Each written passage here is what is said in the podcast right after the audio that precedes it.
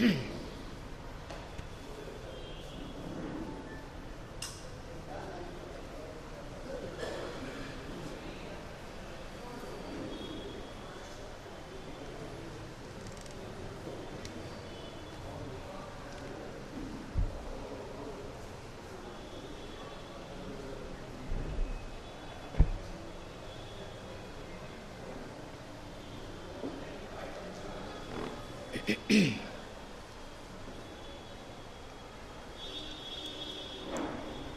व्यासाय भवनाशाय श्रीशाय गुणराशये।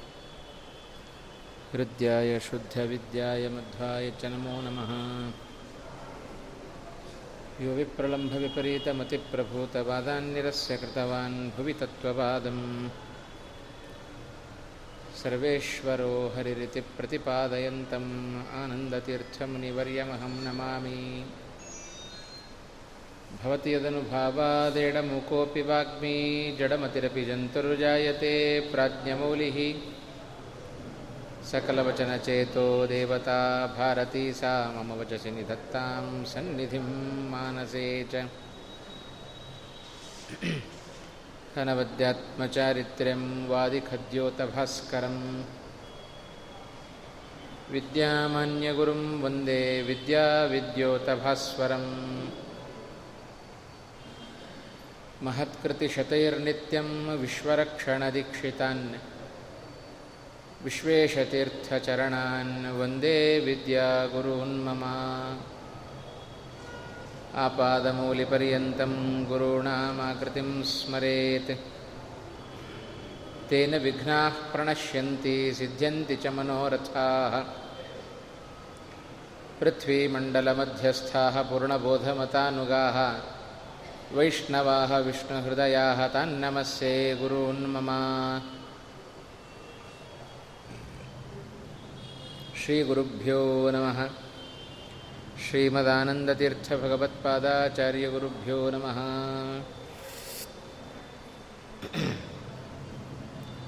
आपदाम् अपहर्तारं दातारं सर्वसम्पदाम् लोकाभिरामं श्रीरामं भूयो भूयो नमाम्यहम्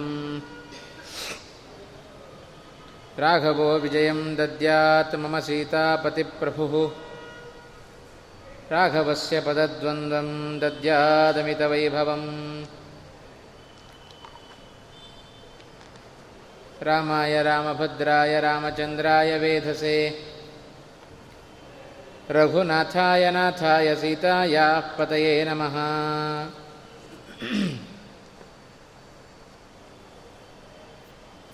ರಾಮಚಂದ್ರನ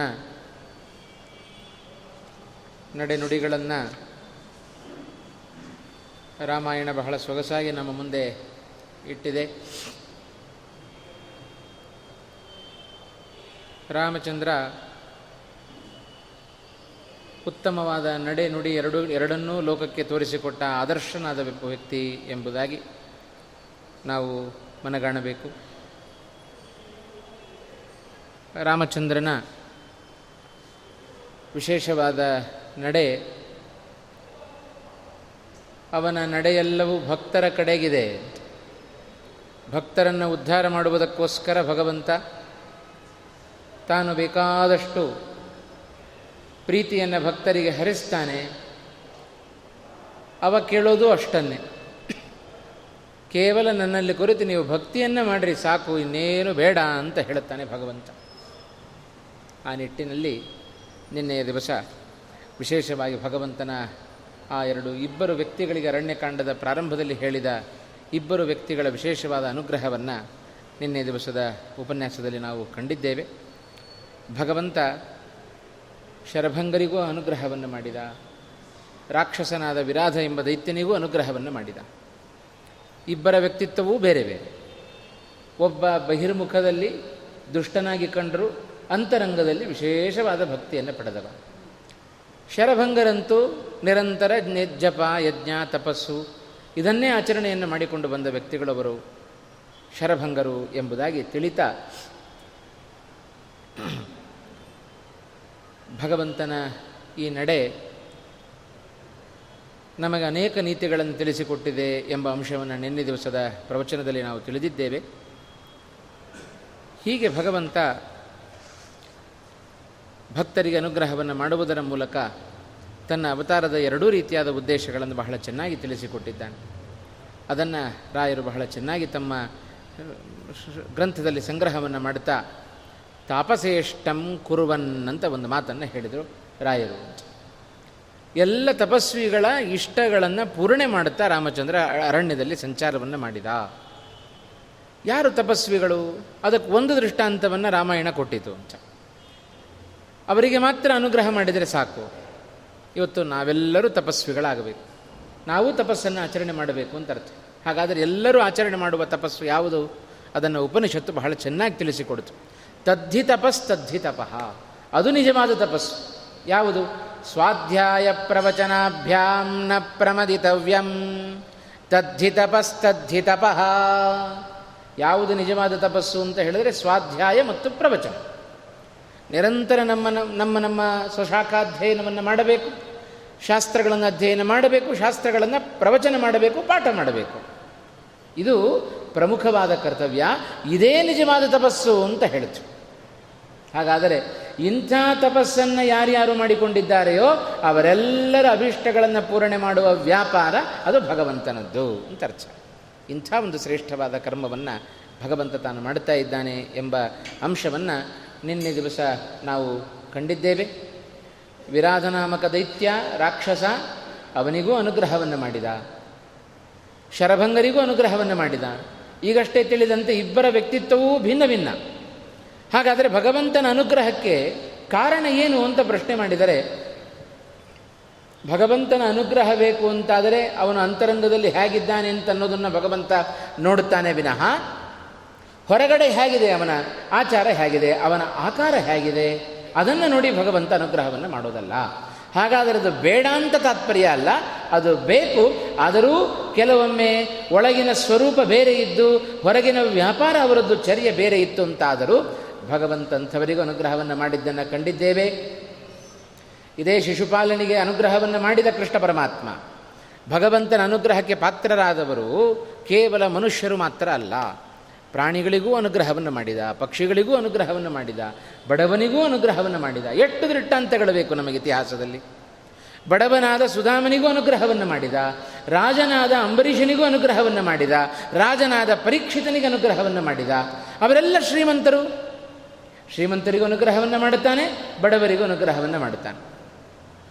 ಪ್ರಾಣಿಯಾದ ಕಪಿಗಳಿಗೆ ಅನುಗ್ರಹವನ್ನು ಮಾಡಿದ, ಪಕ್ಷಿಯಾದ ಜಟಾಯುವಿಗೆ ಅನುಗ್ರಹವನ್ನು ಮಾಡಿದ, ಎಷ್ಟು ಜನರಿಗೆ ಬೇಕು? ದೈತ್ಯರಾದ, ಬೇಕಾದಷ್ಟು ದೈತ್ಯ ಬಾಲಕರು ಅಂತ ಕರೆಸಿಕೊಂಡವರು ಪ್ರಹ್ಲಾದನಂತವರಿಗೂ ದೈತ್ಯರಾಗಿ ಹುಟ್ಟಿದರು ಅವರಿಗೆ ಅನುಗ್ರಹವನ್ನು ಮಾಡಬೇಕಾದರೆ ಸ್ವಾಮಿ, ಅವ ಅನುಗ್ರಹವನ್ನು ಮಾಡೋದು ಕೇವಲ ಭಕ್ತಿಗೆ ವಿನಃ ಮತ್ಯಾವುದಕ್ಕೂ ಕೂಡ ಭಗವಂತ ಒಲಿಯೋದಿಲ್ಲ ಅನ್ನುವ ತತ್ವವನ್ನು ಎಲ್ಲ ಪುರಾಣ ಇತಿಹಾಸಗಳು ನಮ್ಮ ಮುಂದೆ ಇಡ್ತಾ ಇದೆ ಅನ್ನುವ ನಿಟ್ಟಿನಲ್ಲಿ ಪ್ರಮುಖವಾದ ಅಂಶಗಳನ್ನು ನಾವು ಕಾಣಲಿಕ್ಕೆ ಸಾಧ್ಯ. ಹಾಗಾಗಿ ಭಾಗವತ ಒಂದು ಮಾತನ್ನು ಹೇಳೋದುಂಟು. ಎಷ್ಟು ಭಗವಂತ ಭಕ್ತಿಗೆ ಬೆಲೆಯನ್ನು ಕೊಡ್ತಾನೆ ಅಂತ ಹೇಳಿದರೆ, ಮಹಾಭಾರತದಲ್ಲಿ ನಮಗೆಲ್ಲ ಉಲ್ಲೇಖ ಇದೆ. ಕೃಷ್ಣ ಪರಮಾತ್ಮ ಸಂಧಾನಕ್ಕೋಸ್ಕರ ಹಸ್ತಿನಾವತಿಗೆ ಬಂದ. ಬರುವ ಸುದ್ದಿ ಗೊತ್ತಾಯಿತು ಎಲ್ಲರಿಗೂ ಕೂಡ. ಎಲ್ಲರಿಗೂ ಸುದ್ದಿ ಗೊತ್ತಾಯಿತು. ಪ್ರತಿಯೊಬ್ಬರು ಕೃಷ್ಣ ನಮ್ಮ ಮನೆಗೆ ಬರಬೇಕು, ಕೃಷ್ಣ ನಮ್ಮ ಮನೆಗೆ ಬರಬೇಕು ಅಂತ ಪ್ರತಿಯೊಬ್ಬರಿಗೂ ಅಪೇಕ್ಷೆ. ಅಪೇಕ್ಷೆ ಪಟ್ಟವರು ಯಾರು? ಭೀಷ್ಮಾಚಾರ್ಯರು, ದ್ರೋಣಾಚಾರ್ಯರು, ಕೃಪಾಚಾರ್ಯರು, ದುರ್ಯೋಧನ, ಇವರೇ ಮೊದಲಾಗಿರತಕ್ಕಂಥ ಎಲ್ಲರೂ ಕೃಷ್ಣ ನನ್ನ ಮನೆಗೆ ಬರಬೇಕು, ನನ್ನ ಮನೆಗೆ ಬರಬೇಕು ಅಂತ. ಪ್ರತಿಯೊಬ್ಬರಿಗೂ ಅಪೇಕ್ಷೆ ಏನೋ ಇದೆ. ಅದರಂತೆ ಎಲ್ಲರೂ ಅಪೇಕ್ಷೆ ಪಟ್ಟಂತೆ ಆ ದಾಸಿಪುತ್ರ ಅಂತ ಕರೆಸಿಕೊಳ್ಳುವ ವಿದುರನು ಅಪೇಕ್ಷೆ ಪಟ್ಟ ಅಪೇಕ್ಷೆ ಪಟ್ಟದ್ದು ಹೇಗೆ ವಿದುರ? ಅವ ಆಲೋಚನೆ ಮಾಡಿದ. ಎಲ್ಲರಿಗೆ ಸುದ್ದಿ ಮುಟ್ಟಿದ ಹಾಗೆ ವಿದುರನ ಕಿವಿ, ವಿದುರನಿಗೂ ಸುದ್ದಿ ಮುಟ್ಟಿತಂತೆ. ಕೃಷ್ಣ ಬರುವ ಸುದ್ದಿ ಅವನ ಕಿವಿಗೂ ಮುಟ್ಟಿತು ಅಂತ. ಅವ ವಿದುರ ತಾನು ಆಲೋಚನೆ ಮಾಡಿದ. ಎಲ್ಲರೂ ಕೃಷ್ಣ ನಮ್ಮ ಮನೆಗೆ ಬರಬೇಕು ಅಂತ ಚೆನ್ನಾಗಿ ವ್ಯವಸ್ಥೆ ಮಾಡಿಕೊಂಡಿದ್ದಾಗ ನನ್ನ ಮನೆಗೆ ಕೃಷ್ಣ ಬರೋದು ಸಂಶಯ. ಅಕಸ್ಮಾತ್ ಬಂದರೆ ಏನು ಮಾಡೋದು? ವಿದುರ ಆಲೋಚನೆಯನ್ನು ಮಾಡಿದ. ಕೃಷ್ಣ ಮನೆಗೆ ಬಂದರೆ ನಾನೇನು ಕೊಡ್ಲಿಕ್ಕೆ ಸಾಧ್ಯ? ಮನೆಯಲ್ಲಿ ನೋಡುತ್ತಾನೆ, ಏನೂ ಇಲ್ಲಂತೆ ಮನೆಯಲ್ಲಿ. ಒಂದು ಕಪ್ಪಾದ ಒಂದು ನಾಲ್ಕು ಬಾಳೆಹಣ್ಣಿತ್ತು. ಅದನ್ನು ನೋಡಿದ ಬಿದುರ, ಛೇ, ಕೃಷ್ಣ ನನ್ನ ಮನೆಗೆ ಬಂದರೆ ಅವನಿಗೆ ಇದನ್ನು ಕೊಡೋದು ಸರಿ ಇರೋದಿಲ್ಲ ಅಂತ ಹೇಳಿ ಒಂದು ಹೊಸ ಬಾಳೆಹಣ್ಣು ತರ್ತೇನೆ, ಚೆನ್ನಾಗಿರೋ ಬಾಳೆಹಣ್ಣು ತರ್ತೇನೆ ಅಂತೇಳಿ ಮನೆಯಿಂದ ಹೊರಗಡೆ ಹೋದ ಬಿದುರ. ಅವ ಹೋಗೋ ಪುರುಸೊತ್ತಿಲ್ಲ ಕೃಷ್ಣ ಬಂದೇ ಬಿಟ್ಟ. ಯಾರ ಮನೆಗೂ ಹೋಗಲಿಲ್ಲ ಕೃಷ್ಣ ಪರಮಾತ್ಮ. ನೇರವಾಗಿ ಆ ದಾಸಿಪುತ್ರನಾದ ವಿದುರನ ಮನೆಗೆ ತಾನು ಬಂದ. ಬಂದಿದ್ದಾನೆ, ವಿದುರನ ಹೆಂಡತಿ ಮಾತ್ರ ಮನೆಯಲ್ಲಿದ್ದಾಳೆ. ಆ ಕೃಷ್ಣನ ಆಗಮನದಿಂದ ಅಯೋಮಯವಾಗಿ ಬಿಡುತ್ತು ವಿದುರನ ಹೆಂಡತಿಗೆ. ಏನು ಮಾಡಬೇಕು ಅಂತ ಗೊತ್ತಾಗಲಿಲ್ಲ ಪಾಪ ಅವಳಿಗೆ. ಅಂತೂ ಏನೋ ಸ್ವಲ್ಪ ಸಮಾಧಾನ ಮಾಡಿಕೊಂಡು ಕೃಷ್ಣ ಬಾಪ ಒಳಗಡೆ ಅಂತ ಕರೆದು ಅವನಿಗೊಂದು ಮಣೆ ಹಾಕಿ ಕುಡಿಸಿದಳು ಅಂತ. ಮುಂದೆ ಏನು ಮಾಡಬೇಕು ಗೊತ್ತಾಗಲಿಲ್ಲ. ಸುಮ್ಮನೆ ಕೂಡಬೇಕಲ್ಲ? ಅದಕ್ಕೋಸ್ಕರ ಆ ಕಡೆ ಈ ಕಡೆ ನೋಡಿದ್ಲು, ಏನು ಕೊಡ್ಲಿಕ್ಕೆ ನನಗೆ? ಏನು ಕೊಡೋ ಕೊಡೋಕ್ಕೂ ಗೊತ್ತಾಗಲಿಲ್ಲ. ಯಾವ ಹಣ್ಣನ್ನು ವಿದುರ ಕೊಡಬಾರದು ಅಂತ ಅಂದ್ಕೊಂಡಿದ್ನೋ ಅದೇ ಹಣ್ಣು ಅವಳ ಕಣ್ಣಿಗೆ ಬಿತ್ತು. ನೇರವಾಗಿ ಹೋದಳು, ಅದನ್ನು ತೆಗೆದುಕೊಂಡು ಬಂದಿದ್ದಾಳಂತೆ. ಕೃಷ್ಣನ ಮುಂದೆ ಕೂತ್ಲು, ಕೂತು ಆ ಬಾಳೆಹಣ್ಣಿನ ಸಿಪ್ಪೆಯನ್ನು ತೆಗೆದಿದ್ದಾಳೆ. ಹಣ್ಣನ್ನು ಪಕ್ಕಕ್ಕಿಟ್ಟು ಸಿಪ್ಪೆಯನ್ನು ಕೃಷ್ಣನಿಗೆ ಕೊಡ್ಲಿಕ್ಕೆ ಶುರು ಮಾಡಿದ್ಲು. ಒಂದಾಯಿತು, ಎರಡಾಯಿತು, ಕೃಷ್ಣ ಸ್ವೀಕಾರ ಮಾಡ್ತಾ ಇದ್ದಾನೆ. ಅಷ್ಟಾಗೋ ಹೊತ್ತಿಗೆ ವಿದುರನ ಆಗಮನ ಆಯಿತು. ವಿದುರ ಬಂದ. ಬಂದು ನೋಡುತ್ತಾ ಇದ್ದಾನೆ ಹೆಂಡತಿಯನ್ನು. ನೋಡಿದರೆ ಸಿಪ್ಪೆ ಹಣ್ಣನ್ನು ಪಕ್ಕಕ್ಕಿಟ್ಟು ಸಿಪ್ಪೆಯನ್ನು ಕೊಡ್ತಾ ಇದ್ದಾಳೆ. ವಿದುರನಿಗೆ ಬೇಸರ ಆಯಿತು. ಬಂದ, ಓಡಿಕೊಂಡು ಬರ್ತಾ ಇದ್ದಾನೆ. ಸರಿ ಅತ್ಲ ನೀನು ನನಗೂ ಹಾಗೆ ಮಾಡ್ತಿ, ಬಂದವರಿಗೂ ಹಾಗೆ ಮಾಡ್ತಿ ಅಂತಂದ. ಅವನಳನ್ನ ಹೆಂಡತಿಯನ್ನು ಪಕ್ಕಕ್ಕೆ ಸರಿಸಿ ತಾನು ಕೂತ ಹೊಸದಾಗಿ ತಂದ ಬಾಳೆಹಣ್ಣನ್ನು ಸುಲಿಲಿಕ್ಕೆ ಶುರು ಮಾಡಿದ. ಸುಲಿದು ಹಣ್ಣನ್ನು ಕೃಷ್ಣನಿಗೆ ಕೊಟ್ಟು ಸಿಪ್ಪೆಯನ್ನು ಪಕ್ಕಕ್ಕಿಟ್ಟ. ಹಣ್ಣನ್ನು ತಿಂದ ಕೃಷ್ಣ ಪರಮಾತ್ಮನ ಮುಖ ಕಿವಿಚಿ ಬಿಟ್ಟಂತೆ ಕೃಷ್ಣ. ವಿದುರ ಕೇಳಿದ, ಯಾಕಪ್ಪ ಕೃಷ್ಣ, ಹಣ್ಣು ರುಚಿ ಇಲ್ಲವೇನೋ ಅಂತ ಕೇಳಿದ ವಿದುರ. ಇಲ್ಲ, ನೀನು ಕೊಟ್ಟ ಹಣ್ಣಿಗಿಂತ ನಿನ್ನ ಹೆಂಡತಿ ಕೊಟ್ಟ ಹಣ್ಣು ಬಹಳ ಚೆನ್ನಾಗಿತ್ತು ಅಂತಂದ. ಹಣ್ಣು ಕೊಟ್ಟದ್ದು, ಹಣ್ಣೆಲ್ಲ ಕೊಟ್ಟದ್ದು ಸಿಪ್ಪೆಯನ್ನು. ಆದರೆ ಕೃಷ್ಣನಿಗೆ ಸಿಪ್ಪೆಯೇನೋ ಬಾಳೆಹಣ್ಣೇನು ನಾವು ಏನು ಕೊಟ್ಟರು ಕಲ್ಲು ಕೊಟ್ಟರು ಭಗವಂತನಿಗೆ ಅದೇ ಭಾವನೆ. ಬಂಗಾರ ಕೊಟ್ಟರು ಅದೇ ಭಾವನೆ. ಉತ್ತಮವಾದ ಅಮೃತಾನ್ನ ಮಾಡಿ ನೀವು ಭಗವಂತನಿಗೆ ನೈವೇದ್ಯ ಮಾಡಿರಿ. ಅದನ್ನು ಹಾಗೆ ಸ್ವೀಕಾರ ಮಾಡುತ್ತಾನೆ, ಸ್ವಾಮಿ, ಇವತ್ತು ನನಗೇನಿಲ್ಲಪ್ಪ, ತಗೋ, ನೀರು ನೈವೇದ್ಯ ಮಾಡುತ್ತೇನೆ ಅಂದರೆ ಅದನ್ನು ಅದೇ ಭಾವನೆಯಿಂದ ಸ್ವೀಕಾರ ಮಾಡುತ್ತಾನೆ ಅಂತ. ಆದರೆ ಭಗವಂತ ಪದಾರ್ಥಗಳನ್ನು ಸ್ವೀಕಾರ ಮಾಡುವಾಗ ಪದಾರ್ಥಗಳ ಕಡೆಗೆ ಗಮನ ಇಲ್ಲ. ಆ ಪದಾರ್ಥಗಳ ಹಿನ್ನೆಲೆಯಲ್ಲಿ ಬಂದ ಭಕ್ತಿಯ ಕಡೆಗೆ ಭಗವಂತನ ಗಮನ. ಹಾಗಾಗಿ ವಿದುರನ ವಿದುರನಿಗೆ ಮಹಾಭಕ್ತ ವಿದುರ. ಆದರೂ ವಿದುರನಿಗಿಂತ ವಿದುರನ ಹೆಂಡತಿ ಕೈ ಸ್ವಲ್ಪ ಮೇಲಾಯಿತು. ಯಾಕೆ ಅಂದರೆ ವಿದುರನಿಗೆ ಕೃಷ್ಣನು ಕಾಣ್ತಾ ಇದ್ದಾನೆ, ಹಣ್ಣು ಕಂಡಿದೆ, ಸಿಪ್ಪೆ ಕಂಡಿದೆ, ಹಣ್ಣು ಬೇರೆ, ಸಿಪ್ಪೆ ಬೇರೆ, ಹಣ್ಣನ್ನೇ ಕೃಷ್ಣನೇ ಕೊಡಬೇಕು, ಇಷ್ಟೆಲ್ಲ ತಲೆ ಓಡಿಸಿದ ವಿದುರ. ಆದರೆ ವಿದುರನ ಹೆಂಡತಿಗೇನು ತಲೆ ಓಡಲಿಲ್ಲ. ಕೃಷ್ಣ ತಾನು ಎರಡೇ ಒಳ ಗಮನಕ್ಕೆ ಬಂದದ್ದು. ಹಣ್ಣು ಜ್ಞಾಪಕ ಇಲ್ಲ, ಸಿಪ್ಪೆ ಕೊಡ್ತಾ ಇದ್ದೇನೋ, ಹಣ್ಣು ಕೊಡ್ತಾ ಇದ್ದೇನೋ, ಯಾವ ಹೊರಗಿನ ಪ್ರಪಂಚದ ಜ್ಞಾನವೂ ಇಲ್ಲದಂತೆ ಕೃಷ್ಣನಲ್ಲಿ ಮೈಮರೆತಬಳು ವಿದುರನ ಹೆಂಡತಿ ಅಂತ ಹಾಗಾಗಿ ಆ ವಿದುರನ ಹೆಂಡತಿಯ ಆ ಒಂದು ಕ್ರಮವನ್ನು ಕಂಡರೆ ಭಗವಂತ ಯಾರಿಗೋಸ್ಕರ ಬರ್ತಾನೆ ಯಾವ ಭಕ್ತಿ ಎಷ್ಟು ಭಕ್ತಿಗೆ ಭಗವಂತ ಒಲಿತಾನೆ ಅನ್ನೋದನ್ನು ಬಹಳ ಚೆನ್ನಾಗಿ ನಾವು ಆ ಸಂದರ್ಭದಲ್ಲಿ ಗಮನಿಸಬೇಕು. ಅಷ್ಟು ಜನ ಸಜ್ಜಾಗಿದ್ದಾರೆ ಯಾರ ಮನೆಗೂ ಹೋಗದ ಕೃಷ್ಣ ವಿದುರನ ಮನೆಗೆ ಮಾತ್ರ ಬಂದ. ಯಾಕೆ ಅಂದರೆ ಕೃಷ್ಣನಿಗೆ ಯಾರು ಪ್ರಿಯರು? ಭಗವಂತನಿಗೆ ಯಾರು ಪ್ರಿಯರು ಅಂತ ಪ್ರಶ್ನೆ ಮಾಡಿದರೆ, ಯಾರು ಧರ್ಮದಲ್ಲಿ ಆಸಕ್ತರಾಗಿರ್ತಾರೆಯೋ ಯಾರು ಅಧರ್ಮವನ್ನು ಎದುರಿಸ್ತಾ ಇರ್ತಾರೆಯೋ, ಅಂಥವರು ಕೃಷ್ಣನಿಗೆ ಭಗವಂತನಿಗೆ ಬಹಳ ಪ್ರೀತಿ ಅಂತ. ನಮ್ಮ ಪಾಲಿನ ಕರ್ತವ್ಯ ಏನಿದೆಯೋ ಅದನ್ನು ಮಾಡಿಬಿಡಬೇಕಂತ. ನಮ್ಮ ಪಾಲಿನ ಕರ್ತವ್ಯವನ್ನು ಮಾಡದೆ ಕೂತರೆ ನಾವು ಇದ್ದ ಜನ್ಮವು ವ್ಯರ್ಥ ಅಂತ. ಅದಕ್ಕೋಸ್ಕರ ನಮ್ಮ ನಮ್ಮ ಪಾಲಿನ ಕರ್ತವ್ಯ ಏನು? ನಮ್ಮನ್ನು ಧಾರ್ಮಿಕನಾಗಿ ಭಗವಂತ ಹುಟ್ಟಿಸಿದ್ದಾನೆ. ಧಾರ್ಮಿಕನಾಗಿ ಹುಟ್ಟಿಸಿದಾಗ ಅಧರ್ಮವನ್ನು ಎದುರಿಸಬೇಕಾದ್ದು ಪ್ರತಿಯೊಬ್ಬನ ಕರ್ತವ್ಯ. ಹಾಗಾಗಿ ಆ ಕೆಲಸವನ್ನು ಮಾಡಿದವ ಬಿದುರ. ಇಡೀ ತುಂಬಿದ ಸಭೆಯಲ್ಲಿ ದ್ರೌಪದಿಗೆ ಅವಮಾನ ನಡೀತಾ ಇದ್ದರೆ ಇಡೀ ಸಭೆ ಸುಮ್ಮನೆ ಕೂತಿದೆ, ಅಧರ್ಮ ಇದು ಅಂತ ದನಿ ತೆಗೆದವ ಇದೇ ವಿದುರ. ಹಾಗಾಗಿ ಯಾರ ಮನೆಗೂ ಹೋಗದೆ ವಿದುರನ ಮನೆಗೆ ಯಾಕೆ ಬಂದ ಅಂದರೆ ಇವ ಅಧರ್ಮವನ್ನು ಎತ್ತಿ ಹಿಡಿದವ. ಅಧರ್ಮದ ಕಡೆಗೆ ಇವ ಗಮನ ಕೊಟ್ಟವ. ಧರ್ಮವನ್ನು, ಅಧರ್ಮವನ್ನು ಉಲ್ಲಂಘಿಸುವವ ಅನ್ನುವ ಒಂದೇ ಒಂದು ದೃಷ್ಟಿಯಿಂದ ಕೃಷ್ಣ ವಿದುರನ ಮನೆಗೆ ತಾನು ಬಂದ. ಉಳಿದವರು ಯಾರ ಮನೆಗೂ ಹೋಗಲಿಲ್ಲ ಅಂತ. ಹಾಗಾಗಿ ಇವತ್ತು ಭಗವಂತನ ಗಮನ ನಮ್ಮ ಕಡೆ ಆಗಬೇಕು ಅಂತಾದರೆ ಒಳ್ಳೆಯ ಧಾರ್ಮಿಕರಾಗಬೇಕು, ಒಳ್ಳೆಯ ಸತ್ಯವಂತರಾಗಬೇಕು ಪ್ರಾಮಾಣಿಕವಾದ ಜೀವನವನ್ನು ನಾವು ನಡೆಸಿದೆವು ಅಂತಾದರೆ ಭಗವಂತ ನಾವು ನಮ್ಮನ್ನು ಹುಡುಕಿಕೊಂಡು ತಾನೇ ಬರ್ತಾನೆ. ನಾವು ಹುಡುಕೊಂಡು ಭಗವಂತನ ಬಳಿಗೆ ಹೋಗಬೇಕಾಗಿಲ್ಲ ಅಂತ. ಇದು ಭಗವಂತನ ಸ್ವಭಾವ ಎಂಬುದಾಗಿ ಪುರಾಣ ಇತಿಹಾಸಗಳನ್ನು ನುಡಿದರೆ ನಮಗಿದು ಸ್ಪಷ್ಟವಾಗಿ ಅರ್ಥ ಆಗುತ್ತೆ. ಅದೇ ನಡೆಯನ್ನು ಶ್ರೀರಾಮಚಂದ್ರ ತಾನೇ ತೋರಿಸ್ತಾ ಇದ್ದಾನೆ. ಎಷ್ಟು ಪ್ರಾಮಾಣಿಕವಾದ ಭಕ್ತಿ ಶರಭಂಗ ಋಷಿಗಳದ್ದು. ರಾಮನ ಬರುವಿಕೆಯಲ್ಲಿ ರಾಮ ಬರುವವರೆಗೆ ನಾನು ಪ್ರಾಣ ತ್ಯಾಗ ಮಾಡೋದಿಲ್ಲ ಅಂತ. ಇಂಥ ದೀಕ್ಷೆಯನ್ನು ತೊಟ್ಟವರು, ಇಂಥ ನಿಷ್ಠೆ ರಾಮನ ದರ್ಶನದಲ್ಲಿ. ಹಾಗೆ ಒಳಗಡೆ ಒಂದು ಮುಖವನ್ನು ಇಟ್ಟುಕೊಂಡು ವಿರಾಧ ಬಹಿರ್ಮುಖದಲ್ಲಿ ಅವ ದುಷ್ಟನಾಗಿ, ರಾಕ್ಷಸನಾಗಿ ಕಂಡಿದ್ದಾನೆ. ಆದರೂ ಅಂತರಂಗದಲ್ಲಿ ಅಷ್ಟೇ ರಾಮನ ನಿರೀಕ್ಷೆಯಲ್ಲಿ ಇದ್ದವನಾದ್ದರಿಂದ ಭಗವಂತ ಅವ ರಾಕ್ಷಸ ಅಂತಲೂ ನೋಡದೆ ಅವನಿಗೂ ಅನುಗ್ರಹವನ್ನು ಮಾಡಿದ ಶರಭಂಗರು ಏಕಮುಖವಾದ ಭಕ್ತಿಯನ್ನು ಅವರು ಮಾಡ್ತಾ ಇದ್ದಾರೆ. ಅವರಿಗೂ ಭಗವಂತ ಅನುಗ್ರಹವನ್ನು ಮಾಡಿದ. ಮುಂದೆಲ್ಲ ಪಕ್ಷಿಯಾದ ಜಟಾಯುವಿಗೆ ಅನುಗ್ರಹವನ್ನು ಮಾಡುತ್ತಾನೆ. ಕಪಿಯ ರೂಪದಲ್ಲಿ ಬಂದ ವಾಯುದೇವರಿಗೆ ಹನುಮಂತನಿಗೆ ಭಗವಂತ ಅನುಗ್ರಹವನ್ನು ಮಾಡಿದ. ಅವನಂತೆ ಬೇಕಾದಷ್ಟು ಜನ ಕಪಿಗಳಿಗೆ ಭಗವಂತ ಅನುಗ್ರಹವನ್ನು ಮಾಡಿದ್ದಾನೆ ಅಂತ. ಹೀಗೆ ಭಗವಂತನ ಅನುಗ್ರಹಕ್ಕೆ ಪಾತ್ರರಾಗಲಿಕ್ಕೆ ಬೇಕಾದ್ದು ಭಕ್ತಿಯೇ ಹೊರತು ಬೇರೆ ಬೇಡ ಅಂತ. ಹಾಗಾಗಿ ಭಾಗವತ ಒಂದು ಮಾತನ್ನು ಹೇಳುತ್ತೆ. ಜ್ಯೇಷ್ಠತೆಗೆ ಮಾಪಕ ಯಾವುದು ಇವತ್ತು ನಾವು ದೊಡ್ಡವರು ಅಂತ ಕರೆಸಿಕೊಳ್ಬೇಕು. ದೊಡ್ಡವರು ಅಂತ ಕರೆಸಿಕೊಳ್ಳಬೇಕಾದ್ರೆ ಅದಕ್ಕೊಂದು ಮಾಪಕ ಬೇಕಲ್ಲ? ಇವರು ದೊಡ್ಡವರು, ಇವರು ಸಣ್ಣವರು ಅಂತ ಅಳತೆ ಗೋಲು ಏನಾದರೂ ಬೇಕಲ್ಲ ನಮಗೆ?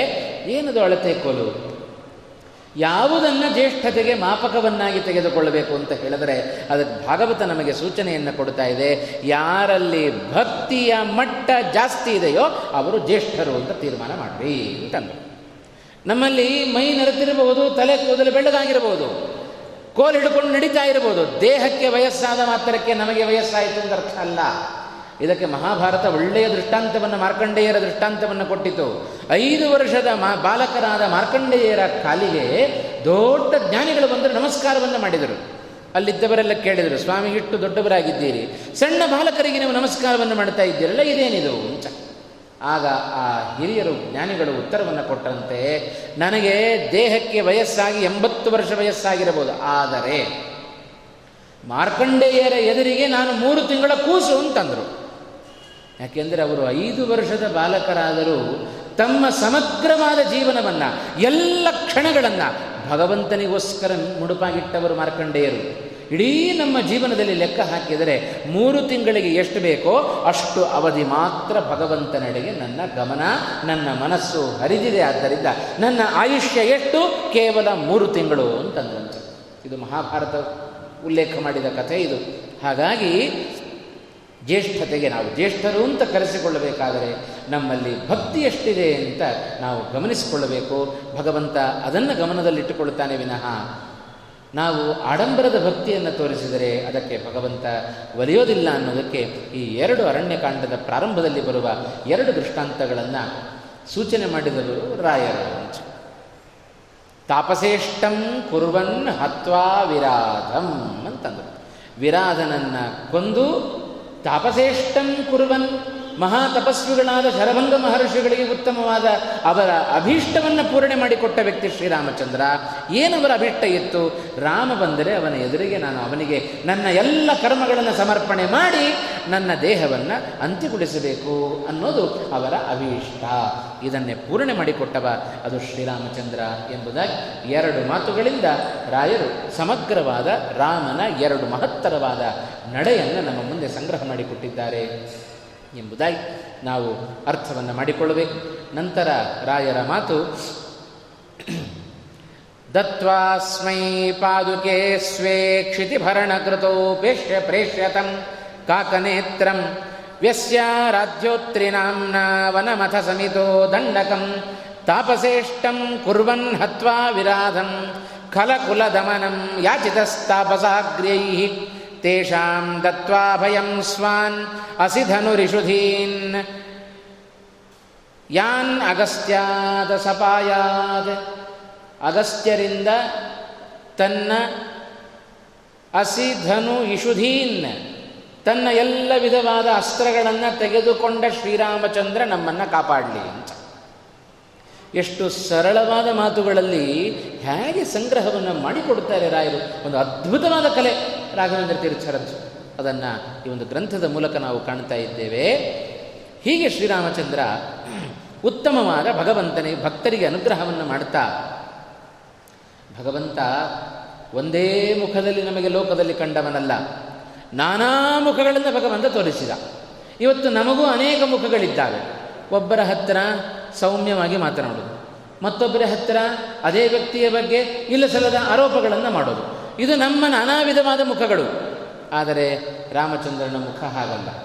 ಸಾಮಾಜಿಕವಾದ ಕಳಕಳಿ, ಧಾರ್ಮಿಕ ಶ್ರದ್ಧೆ, ಅವನ ಸತ್ಯ ಪ್ರತಿಜ್ಞೆ ಸತ್ಯನಿಷ್ಠೆ ಧಾರ್, ಧರ್ಮನಿಷ್ಠೆ ಜೊತೆಗೆ ಪಿತೃವಾಕ್ಯ ಪರಿಪಾಲನೆಯಲ್ಲಿರತಕ್ಕಂಥ ಭಕ್ತಿ, ಆದರ ಇದೆಲ್ಲ ರಾಮನ ಬಹುಮುಖ ವ್ಯಕ್ತಿತ್ವವನ್ನು ಸೂಚನೆ ಮಾಡಿಕೊಡುವ ದೊಡ್ಡ ದೊಡ್ಡ ಗುಣಗಳನ್ನು ರಾಮಾಯಣದಲ್ಲಿ ನಾವು ಕಾಣ್ತಾ ಇದ್ದೇವೆ. ಅಂಥ ವ್ಯಕ್ತಿಯಾದ ಶ್ರೀರಾಮಚಂದ್ರ ಮತ್ತೊಂದು ಅದ್ಭುತವಾದ ಕಾರ್ಯವನ್ನು ತಾನು ಮಾಡಿದ.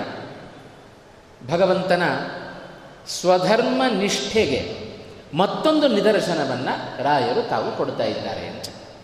ಮುಂದಿನ ರಾಯರ ಮಾತು, ಕಲಕುಲ ದಮನಂ ಯಾಚಿತ ಅಂತ.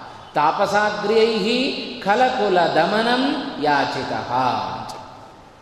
ಈ ವಿರಾಧನ ಸಂಹಾರ ಆಯಿತು, ಶರಭಂಗ ಮಹರ್ಷಿಗಳ ಉದ್ಧಾರ ಆಯಿತು, ಅನುಗ್ರಹ ಆಯಿತು. ಆಮೇಲೆ ಶ್ರೀರಾಮಚಂದ್ರ ಅದೇ ದಂಡಕಾರಣ್ಯದಲ್ಲಿ ಸಂಚಾರವನ್ನು ಮಾಡ್ತಾ ಮಾಡ್ತಾ ಇರಬೇಕಾದರೆ ಅನೇಕ ಜನ ಋಷಿಗಳ ಹಿಂಡು ಬಂತು. ಬಂದು ಎಲ್ಲರೂ ಭಗವಂತನ ಬಳಿಯಲ್ಲಿ ಪ್ರಾರ್ಥನೆ ಮಾಡ್ತಾ ಇದ್ದಾರೆ. ಯಾಚಿತ ಬೇಡಿದರು ಎಲ್ಲ ಋಷಿಮುನಿಗಳು ಏನನ್ನ ಬೇಡ್ತಾ ಇದ್ದಾರೆ?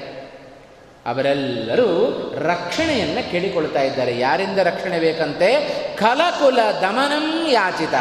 ಅವರೆಲ್ಲ ಬೇಡಿಕೊಂಡರು. ಏನನ್ನ ಬೇಡಿಕೊಂಡರು ಅಂದರೆ ಆ ಕಲಕುಲ, ಸಮಗ್ರ ರಾಕ್ಷಸರ ಹಿಂಡು ಅದನ್ನು ನಾಶ ಮಾಡಬೇಕು. ರಾಮ, ಅದನ್ನು ಮಾಡಿ ನಮ್ಮನ್ನು ಉದ್ಧಾರ ಮಾಡು, ನಮ್ಮನ್ನು ರಕ್ಷಣೆ ಮಾಡು ಎಂಬುದಾಗಿ ಎಲ್ಲರೂ ಅವರನ್ನು ರಾಮಚಂದ್ರನನ್ನು ಬೇಡಿಕೊಂಡರು ಅಂತ ಇದು ರಾಯರು ತಮ್ಮ ಗ್ರಂಥದಲ್ಲಿ ಸೂಚನೆ ಮಾಡಿದ ಬಗೆ. ಆದರೆ ರಾಮಾಯಣದಲ್ಲಿ ಇದರ ವಿಸ್ತಾರವನ್ನು ಸ್ವಲ್ಪ ನೋಡೋದು ಅಂತಾದರೆ ರಾಮನ ಮತ್ತೊಂದು ವಿಧವಾದ ಮುಖವನ್ನು ನಮಗೆ ಗಮನಿಸಲಿಕ್ಕೆ ಸಾಧ್ಯ ಇದೆ. ಎಂಥ ವ್ಯಕ್ತಿ ಅವ ಶ್ರೀರಾಮಚಂದ್ರ? ಕೃಷ್ಣ ಗೀತೆಯಲ್ಲಿ ಒಂದು ಮಾತು ಹೇಳಿದ, ಸ್ವಧರ್ಮೇ ನಿಧನಂ ಶ್ರೇಯ ಪರಧರ್ಮೋ ಭಯಾವಹ ಅಂತ. ಪ್ರತಿಯೊಬ್ಬರೂ ತಮ್ಮ ತಮ್ಮ ವರ್ಣಾಶ್ರಮ, ಭಗವಂತ ಮಾಡಿದ ಕೆಲಸ ಅದೇ. ನಾಲ್ಕು ವರ್ಣಗಳನ್ನು ಸೃಷ್ಟಿ ಮಾಡಿ, ಬ್ರಾಹ್ಮಣ, ಕ್ಷತ್ರಿಯ, ವೈಶ್ಯ, ಶೂದ್ರ ಎಂಬುದಾಗಿ ನಾಲ್ಕು ವರ್ಣಗಳನ್ನು ಸೃಷ್ಟಿ ಮಾಡಿ ನಾಲ್ಕು ವರ್ಣಗಳಿಗೆ ಬೇಕಾದ ಧರ್ಮಗಳನ್ನು ಭಗವಂತ ತಾನು ಸೃಷ್ಟಿ ಮಾಡಿದ. ಸೃಷ್ಟಿಯನ್ನು ಮಾಡಿ ಹೇಳಿದ್ದೇನು? ಸ್ವಧರ್ಮೇ ನಿಧನಂ ಶ್ರೇಯ ಪರಧರ್ಮೋ ಭಯಾವಹ. ಎಂದು ನಮ್ಮ ನಮ್ಮ ವರ್ಣಾಶ್ರಮಗಳಿಗೆ ಉಚಿತವಾದ ಧರ್ಮಗಳನ್ನು ಆಚರಣೆ ಮಾಡಬೇಕೇ? ವಿನಃ ಅನ್ಯ ಧರ್ಮಗಳನ್ನು, ಅನ್ಯ ವರ್ಣಾಶ್ರಮ ಧರ್ಮಗಳನ್ನು ಆಚರಣೆ ಮಾಡಿದರೆ ಅದರಿಂದ ಅನರ್ಥಕಾದಿದೆ ಅಂತ. ಇದು ಕೃಷ್ಣ ಗೀತೆಯಲ್ಲಿ ನಮಗೆ ಕೊಟ್ಟ ಉಪದೇಶ, ಸಂದೇಶದ ಮಾತಿದು ಅಂತ. ಇದನ್ನು ಕೃಷ್ಣನಾಗಿ ನುಡಿದವ, ರಾಮನಾಗಿ ನಡೆದು ತೋರಿಸಿದ. ಎಷ್ಟು ವಿಚಿತ್ರ ಇದೆ ನೋಡ್ರಿ. ಮೊದಲು ಕೃಷ್ಣ ನುಡಿಯುವ ಮುನ್ನ ಏನೇನು ನುಡಿದಿದ್ದಾನೆಯೋ ತಾನು ಎಲ್ಲವನ್ನ ರಾಮಾವತಾರದಲ್ಲಿ ಮಾಡಿ ಮುಗಿಸಿದ. ತಾನು ರಾಮಾವತ, ರಾಮಾವತಾರದಲ್ಲಿ ಮಾಡಿದ್ದನ್ನೇ ಕೃಷ್ಣ ಕೃಷ್ಣಾವತಾರದಲ್ಲಿ ತಾನು ನುಡಿದದ್ದು. ಹಾಗಾಗಿ ನಾವು ಮತ್ತೊಬ್ಬರಿಗೆ ನುಡಿಯುವ ಮುನ್ನ, ಉಪದೇಶವನ್ನು ಕೊಡುವ ಮುನ್ನ ಆ ಅರ್ಹತೆ ನಮ್ಮಲ್ಲಿ ಇದ್ದರಷ್ಟೇ ಮತ್ತೊಬ್ಬರಿಗೆ ಉಪದೇಶ ಕೊಡಲಿಕ್ಕೆ ಹೋಗಬೇಕು ಇಲ್ಲದಕ್ಕೂ ಇಲ್ಲೇ ಉದಯ ಕೊಡಲಿಕ್ಕೆ ಹೋಗಬಾರದು ಅಂತ. ಯಾರಾದರೂ ಹೀಗೆ ನನ್ನ ಬಗ್ಗೆ ಆಕ್ಷೇಪ ಮಾಡಿ ಯಾರು ಅನ್ನುವ ಉದ್ದೇಶದಿಂದಲೇ ಕೃಷ್ಣ ಪರಮಾತ್ಮ ತಾನು ರಾಮನಾಗಿ ಎಲ್ಲ ಧರ್ಮದ ನಡೆಯನ್ನು ನಡೆದು ತೋರಿಸಿದ ಅಂತ. ಅಂಥ ಧಾರ್ಮಿಕವಾದ ಒಂದು ನಡೆ ರಾಯರ ಮಾತಿನಿಂದ ಉಲ್ಲೇಖ ಆಗಿದೆ ಅವರು ಹೇಳಿದರು, ಎಲ್ಲ ತಾಪಸ ಶ್ರೇಷ್ಠರು ರಾಮಚಂದ್ರನ ಬಳಿಯಲ್ಲಿ ಬಂದು ಯಾಚಿತ ಬೇಡ್ತಾ ಇದ್ದಾರೆ ಅಂತ. ಏನನ್ನು ಬೇಡ್ತಾ ಇದ್ದಾರೆ? ರಕ್ಷಣೆಯನ್ನು ಅವರು ಕೇಳಿಕೊಳ್ತಾ ಇದ್ದಾರೆ. ಆ ಋಷಿಮುನಿಗಳ ಮಾತನ್ನು ಕೇಳಿದ ಶ್ರೀರಾಮಚಂದ್ರನ ಪ್ರತಿಕ್ರಿಯೆ ಹೇಗಿತ್ತು? ಅದನ್ನು ರಾಮಾಯಣ ಬಹಳ ಚೆನ್ನಾಗಿ ನಮ್ಮ ಮುಂದೆ ಇಡುತ್ತಾ ಇದೆ. ರಾಮಚಂದ್ರ ಶರಭಂಗರಿಗೆ ಅನುಗ್ರಹವನ್ನು ಮಾಡಿ, ಮುಂದೆ ಸಂಚಾರವನ್ನು ಮಾಡುತ್ತಾ ಮಾಡುತ್ತಾ ದೊಡ್ಡ ಒಂದು ಋಷಿಗಳ ಮುನಿಗಳ ಸಮೂಹ ಅವನ ಎದುರಿಗೆ ಬಂತು. ಬಂದವರು ಯಾರು ಸಾಧಾರಣರಲ್ಲ. ಒಳ್ಳೆಯ ಜಿತೇಂದ್ರಿಯರಾದ, ಜೊತೆಗೆ ಧರ್ಮವನ್ನೇ ತಮ್ಮ ಸ್ವರೂಪವನ್ನಾಗಿಸಿಕೊಂಡ ಅನೇಕ ಋಷಿಗಳು, ಮುನಿಗಳು ಎಲ್ಲರೂ ಅವರ ಮುಂದೆ, ರಾಮನ ಮುಂದೆ ಬಂದು ನಿಲ್ತಾ ಇದ್ದಾರೆ. ರಾಮನ ಆಗಮನ ಅವರೆಲ್ಲರ ಮನಸ್ಸಿಗೆ ಆನಂದವನ್ನು ಕೊಟ್ಟಿದೆ ಅಂತ. ಎಷ್ಟು ವಿಚಿತ್ರ ನೋಡ್ರಿ. ಇದೇ ನಾವು ಮೊನ್ನೆ ದಿವಸ ನಾವು ಕೇಳಿದೆವು. ಇದೇ ಶ್ರೀರಾಮಚಂದ್ರ ಚಿತ್ರಕೂಟ ಪರ್ವತಕ್ಕೆ ಬಂದಾಗ ಅಲ್ಲಿದ್ದ ಋಷಿಮುನಿಗಳೆಲ್ಲ ರಾಮಚಂದ್ರನಿಂದ ದೂರ ಓಡಿ ಹೋದರು. ರಾಮ, ನಿನ್ನ ಆಗಮನ ನಮಗೆ ತೊಂದರೆ ಆಗಿದೆ ಇದನ್ನೇ ಹೇಳಿದರು ಭಗವಂತನ ಆಗಮನ ಭಗವಂತನ ನಡೆ ಕೆಲವರಿಗೆ ಹಿಡಿಸುತ್ತೆ ಕೆಲವರಿಗೆ ಹಿಡಿಸೋದಿಲ್ಲ. ಇವತ್ತು ಹಾಗೆ ಎಲ್ಲರೂ, ಎಲ್ಲ ವೈದ್ಯರು ಕೊಡುವ ಔಷಧಿಗಳು ಎಲ್ಲರಿಗೂ ಹಿಡಿಸೋದಿಲ್ಲ. ಒಬ್ಬರ ದೇಹಕ್ಕೆ ಅವರು ಕೊಡುವ ಔಷಧಿ ಹಿಡಿಸುತ್ತೆ, ಮತ್ತೊಬ್ಬರಿಗೆ ಹಿಡಿಸೋದಿಲ್ಲ. ಹಾಗೆ ಭಗವಂತನ ನಡೆ, ಭಗವಂತನ ನುಡಿ ಎಲ್ಲರಿಗೂ ಹಿಡಿಸಲೇಬೇಕು ಅಂತಿಲ್ಲ. ಇದೇ ಶ್ರೀರಾಮಚಂದ್ರ ತಾನು ಪರಂಧಾಮಕ್ಕೆ ಹೋಗುವಾಗ ಎಲ್ಲರನ್ನ ಕರೆದ. ಸಮಾಯಾತ ಸಮಾಯಾತ, ಏ ಏ, ಮೋಕ್ಷ ಪದೇಚ್ಛವ ಯಾರ್ಯಾರು ಮೋಕ್ಷವನ್ನು ಬಯಸ್ತಿರೋ ಅವರೆಲ್ಲರೂ ಬರ್ರಿ ಅಂತ ಕರೆದ. ಆದರೆ ಯೋಗ್ಯತೆ ಇದ್ದವರಷ್ಟೇ ರಾಮನ ಹಿಂದೆ ಹೋದರು ಅಯೋಗ್ಯರಾದ ನಾವೆಲ್ಲ ಇಲ್ಲೇ ಉಳ್ಕೊಂಡೆವು. ಹಾಗಾಗಿ ಇವತ್ತಿಗೂ ನಾವು ಸಂಸಾರದಿಂದ ಮತ್ತೊಂದು ಜೀವನಕ್ಕೆ, ಮತ್ತೊಂದು ಜನ್ಮದಿಂದ ಮತ್ತೊಂದು ಜನ್ಮಕ್ಕೆ ನಾವು ಬರ್ತಾ ಇದ್ದೇವೆ, ಸಂಚಾರವನ್ನು ಮಾಡುತ್ತಲೇ ಇದ್ದೇವೆ ಏನಾದರೂ ರಾಮಚಂದ್ರ ಕರೆದ ಅಂತ ನಾವು ಅವನ ಜೊತೆಗೆ ಮೋಕ್ಷಕ್ಕೆ ಹೋಗಿದ್ದಿದ್ದರೆ ನಜ ಪುನರಾವರ್ತದೆ ನಜ ಪುನರಾವರ್ತದೆ ಮೋಕ್ಷಕ್ಕೆ ಹೋದವರು ಎಂದೂ ವಾಪಸ್ ಬರೋದಿಲ್ಲ ಅಂತ ಇದು ವೇದವ್ಯಾಸರ ಮಾತು ಉಂಟು ಹಾಗೆ ರಾಮಚಂದ್ರನ ಆದರ್ಶವಾದ ಒಂದು ನಡೆ, ಎಲ್ಲ ಋಷಿಗಳ ಮುನಿಗಳ ಆ ಸಂತೋಷಕ್ಕೆ ಅದು ಕಾರಣ ಆಗಿದೆ. ಆ ಋಷಿಗಳೆಲ್ಲ ರಾಮನನ್ನ, ರಾಮನಿಗೆ ಒಂದು ದೃಶ್ಯವನ್ನು ತೋರಿಸಿದರಂತೆ. ಏಹಿ ಪಶ್ಯ ಶರೀರಾಣಿ ಮುನೀನಾಂ ಭಾವಿತಾತ್ಮನಾಂ. ಹತಾನಾಂ ರಾಕ್ಷಸೈರ್ ಘೋರೈ ಬಹೂನಾಂ ಬಹುಧಾ ವರೇ ಅಂತ ಹೇಳಿದರು. ಆ ಎಲ್ಲ ಋಷಿಮುನಿಗಳು ಹೇಳುತ್ತಾ ಇದ್ದಾರೆ ರಾಮಚಂದ್ರ, ಇಲ್ಲಿ ನೋಡು, ಒಂದು ವಿಶೇಷವಾದ ಒಂದು ಪರ್ವತವನ್ನು ನಿನಗೆ ತೋರಿಸ್ತೇವೆ ಅಂತಂದು ಅದು ಯಾವ ಪರ್ವತ? ಯಾವುದೋ ಕಲ್ಲು, ಮುಳ್ಳು, ಮರ, ಗಿಡ, ಇವುಗಳಿಂದ ತುಂಬಿದ ಪರ್ವತ ಅಂತ ತಿಳ್ಕೊಳ್ಬೇಡ್ರಿ. ಅದೆಲ್ಲ ಬ್ರಾಹ್ಮಣರ ಋಷಿ ಮುನಿಗಳ ಜ್ಞಾನಿಗಳ ಮೂಳೆಯಿಂದ ನಿರ್ಮಿತವಾದ ಪರ್ವತ ಇದು ಅಂತಂದರು. ಈ ಒಂದು ಪ್ರದೇಶದಲ್ಲಿ ರಾಕ್ಷಸರ ಉಪಟಳ ತುಂಬ ಆಗಿದೆ ಅಂತಂದರು. ಎಲ್ಲಿಂದ ಎಲ್ಲಿಯವರೆಗೆ ವ್ಯಾಪಿಸಿಕೊಂಡಿದ್ದಾರೆ?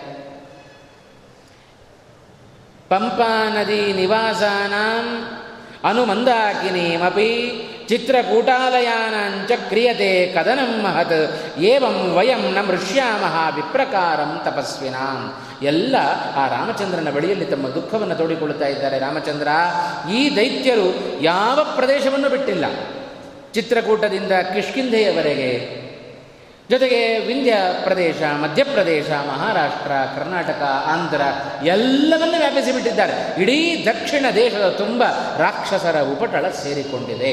ಹಾಗಾಗಿ ಯಾವ ಸ್ಥಳಕ್ಕೆ ಹೋದರೂ ನೆಮ್ಮದಿಯಾಗಿ ಜೀವನ ನಡೆಸುವ ಆ ಒಂದು ಕ್ರಮ ನಮ್ಮಲ್ಲಿ ಕಾಣ್ತಾ ಇಲ್ಲ.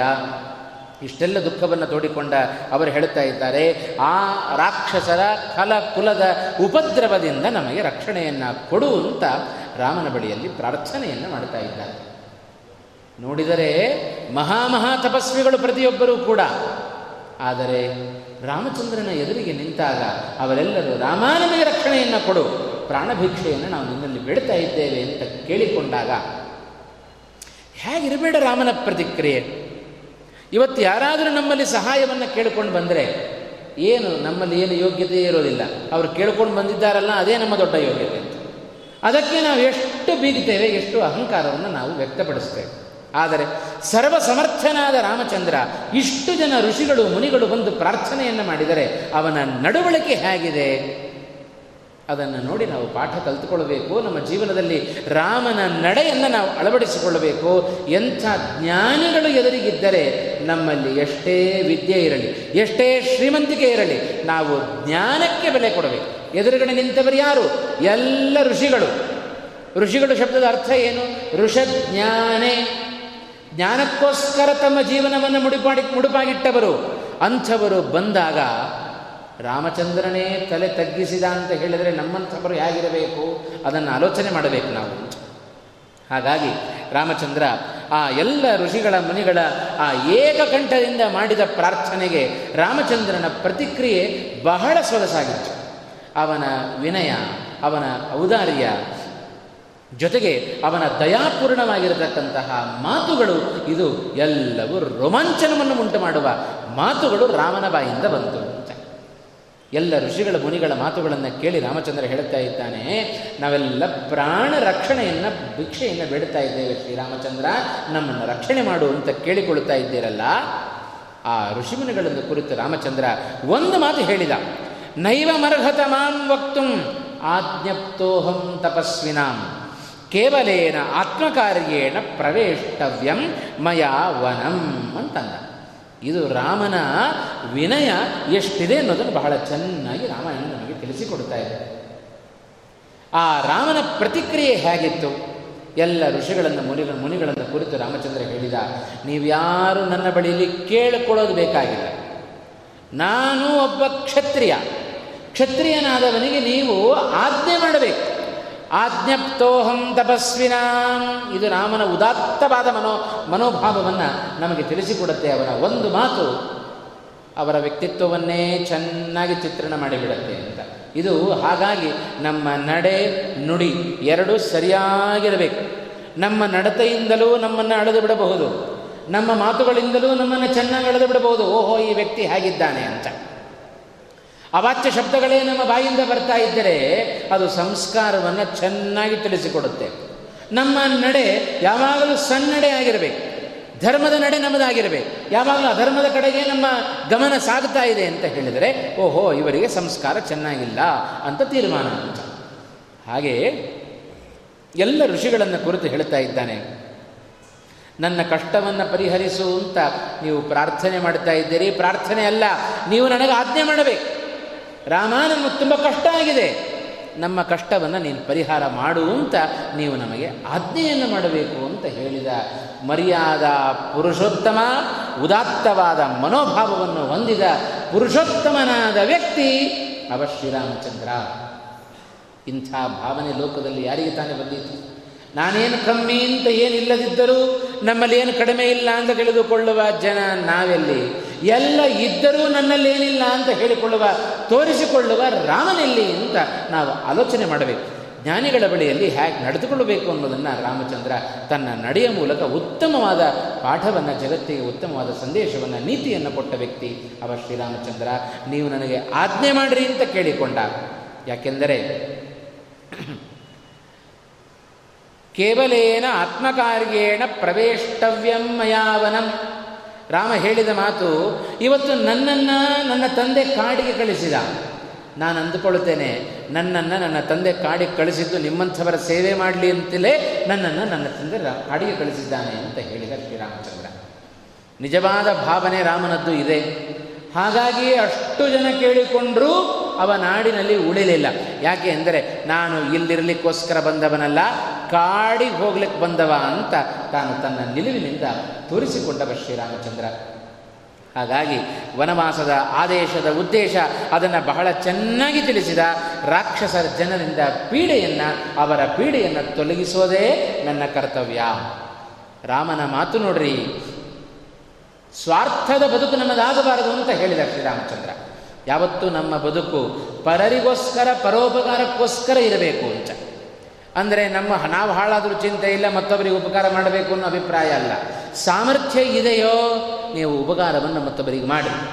ಸರ್ವ ಸರ್ವ, ಸರ್ವತಂತ್ರ ಸ್ವತಂತ್ರನಾಗಿದ್ದಾನೆ, ಮಹಾ ಪರಾಕ್ರಮಿಯಾಗಿದ್ದಾನೆ, ರಕ್ಷಣೆಯನ್ನು ಮಾಡ್ರಿ ಅಂತ ಹೇಳಿದರೆ, ಮಾಡೋದಿಲ್ಲ ಅಂತ ಹೇಳಿದರೆ ಎಂಥ ಮೂರ್ಖತನದ ಮಾತಾದೀತು? ಅದಕ್ಕೆ ರಾಮಚಂದ್ರ ತಿಳಿಸಿಕೊಟ್ಟ, ಆ ಕೇವಲ ಆತ್ಮರಕ್ಷಣೆಯನ್ನು ಮಾಡಿಕೊಂಡು ಜೀವನ ಮಾಡಿದರೆ ಆ ಬದುಕು ಬದುಕೇ ಅಲ್ಲ ಅಂತಂತ. ಇವತ್ತು ನಮ್ಮ ಬದುಕುಗಳು ಹೇಗಿದೆ ಅಂತ ನಾವು ಒಮ್ಮೆ ಆಲೋಚನೆ ಮಾಡಬೇಕು. ಮತ್ತಾರೂ ಬೇಡ. ನಾನು ನನ್ನ ಹೆಂಡತಿ ಮಕ್ಕಳು ನನ್ನ ಸಂಸಾರ ಚೆನ್ನಾಗಿದ್ದರೆ ಸಾಕು ಅಂತ. ಪಕ್ಕದ ಮನೆಯವರು ಏನು ಬೇಕಾದರೂ ಆಗಲಿ. ನಾನು ಮಾತ್ರ ಚೆನ್ನಾಗಿರಬೇಕು. ಮೊದಲು ನಾನು, ಆಮೇಲೆ ನಮ್ಮ ಮನೆಯವರು, ಆಮೇಲೆ ನಮ್ಮದು. ಮುಗೀತು. ಮತ್ತು ಬೇರೆ ಏನೂ ಬೇಕಾಗಿಲ್ಲ. ಇಂಥ ಸ್ವಾರ್ಥದ ಬದುಕು ಬದುಕೇ ಅಲ್ಲ ಅಂತಂದ. ಅದನ್ನೇ ಹೇಳಿದ ಶ್ರೀರಾಮಚಂದ್ರ, ಕೇವಲ ಆತ್ಮರಕ್ಷಣೆಯನ್ನು ಮಾಡಿಕೊಂಡು ಕಾಡಿನಲ್ಲಿ ಬದುಕೋದ್ರಿಂದ ಯಾವ ಪುರುಷಾರ್ಥವೂ ಸಿಗೋದಿಲ್ಲ ಅಂತಂದ ಪುರುಷಾರ್ಥ ಸಿಗಬೇಕು ಅಂತಾದರೆ ನಿಮ್ಮಗಳ ರಕ್ಷಣೆ. ಅದು ನೀವು ಕೇಳ್ಕೊಳ್ಬೇಕಾಗಿಲ್ಲ. ನೀವು ಕೇಳ್ಕೊಂಡ್ರಿ ಅಂತ ಹೇಳಿ ನಾನೇನು ದೊಡ್ಡ ವ್ಯಕ್ತಿ ಆಗೋದಿಲ್ಲ. ಇದು ನನ್ನ ಕರ್ತವ್ಯ ಅಂತಂದ ಶ್ರೀರಾಮಚಂದ್ರ. ಇಂಥ ಭಾವನೆ ಯಾರಿಗೆ ತಾನೇ ಜಗತ್ತಿನಲ್ಲಿ ಬರಲಿಕ್ಕೆ ಸಾಧ್ಯ?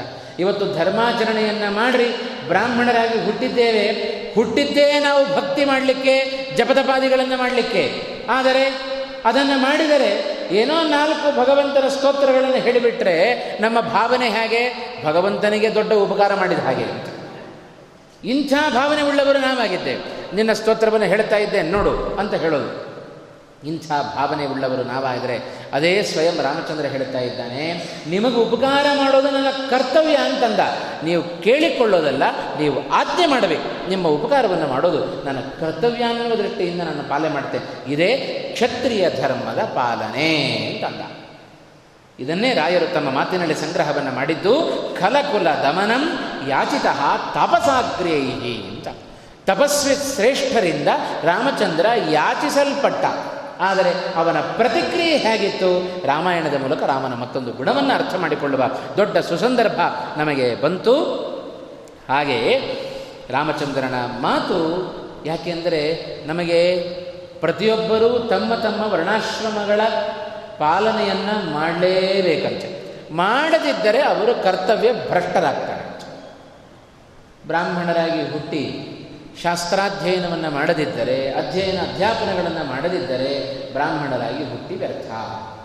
ಕ್ಷತ್ರಿಯನಾಗಿ ಹುಟ್ಟಿದ ಮೇಲೆ ಅವ ಪ್ರಜೆಗಳನ್ನು ಸಂರಕ್ಷಣೆ ಮಾಡದಿದ್ದರೆ ಅವನ ಜೀವನ ವ್ಯರ್ಥ.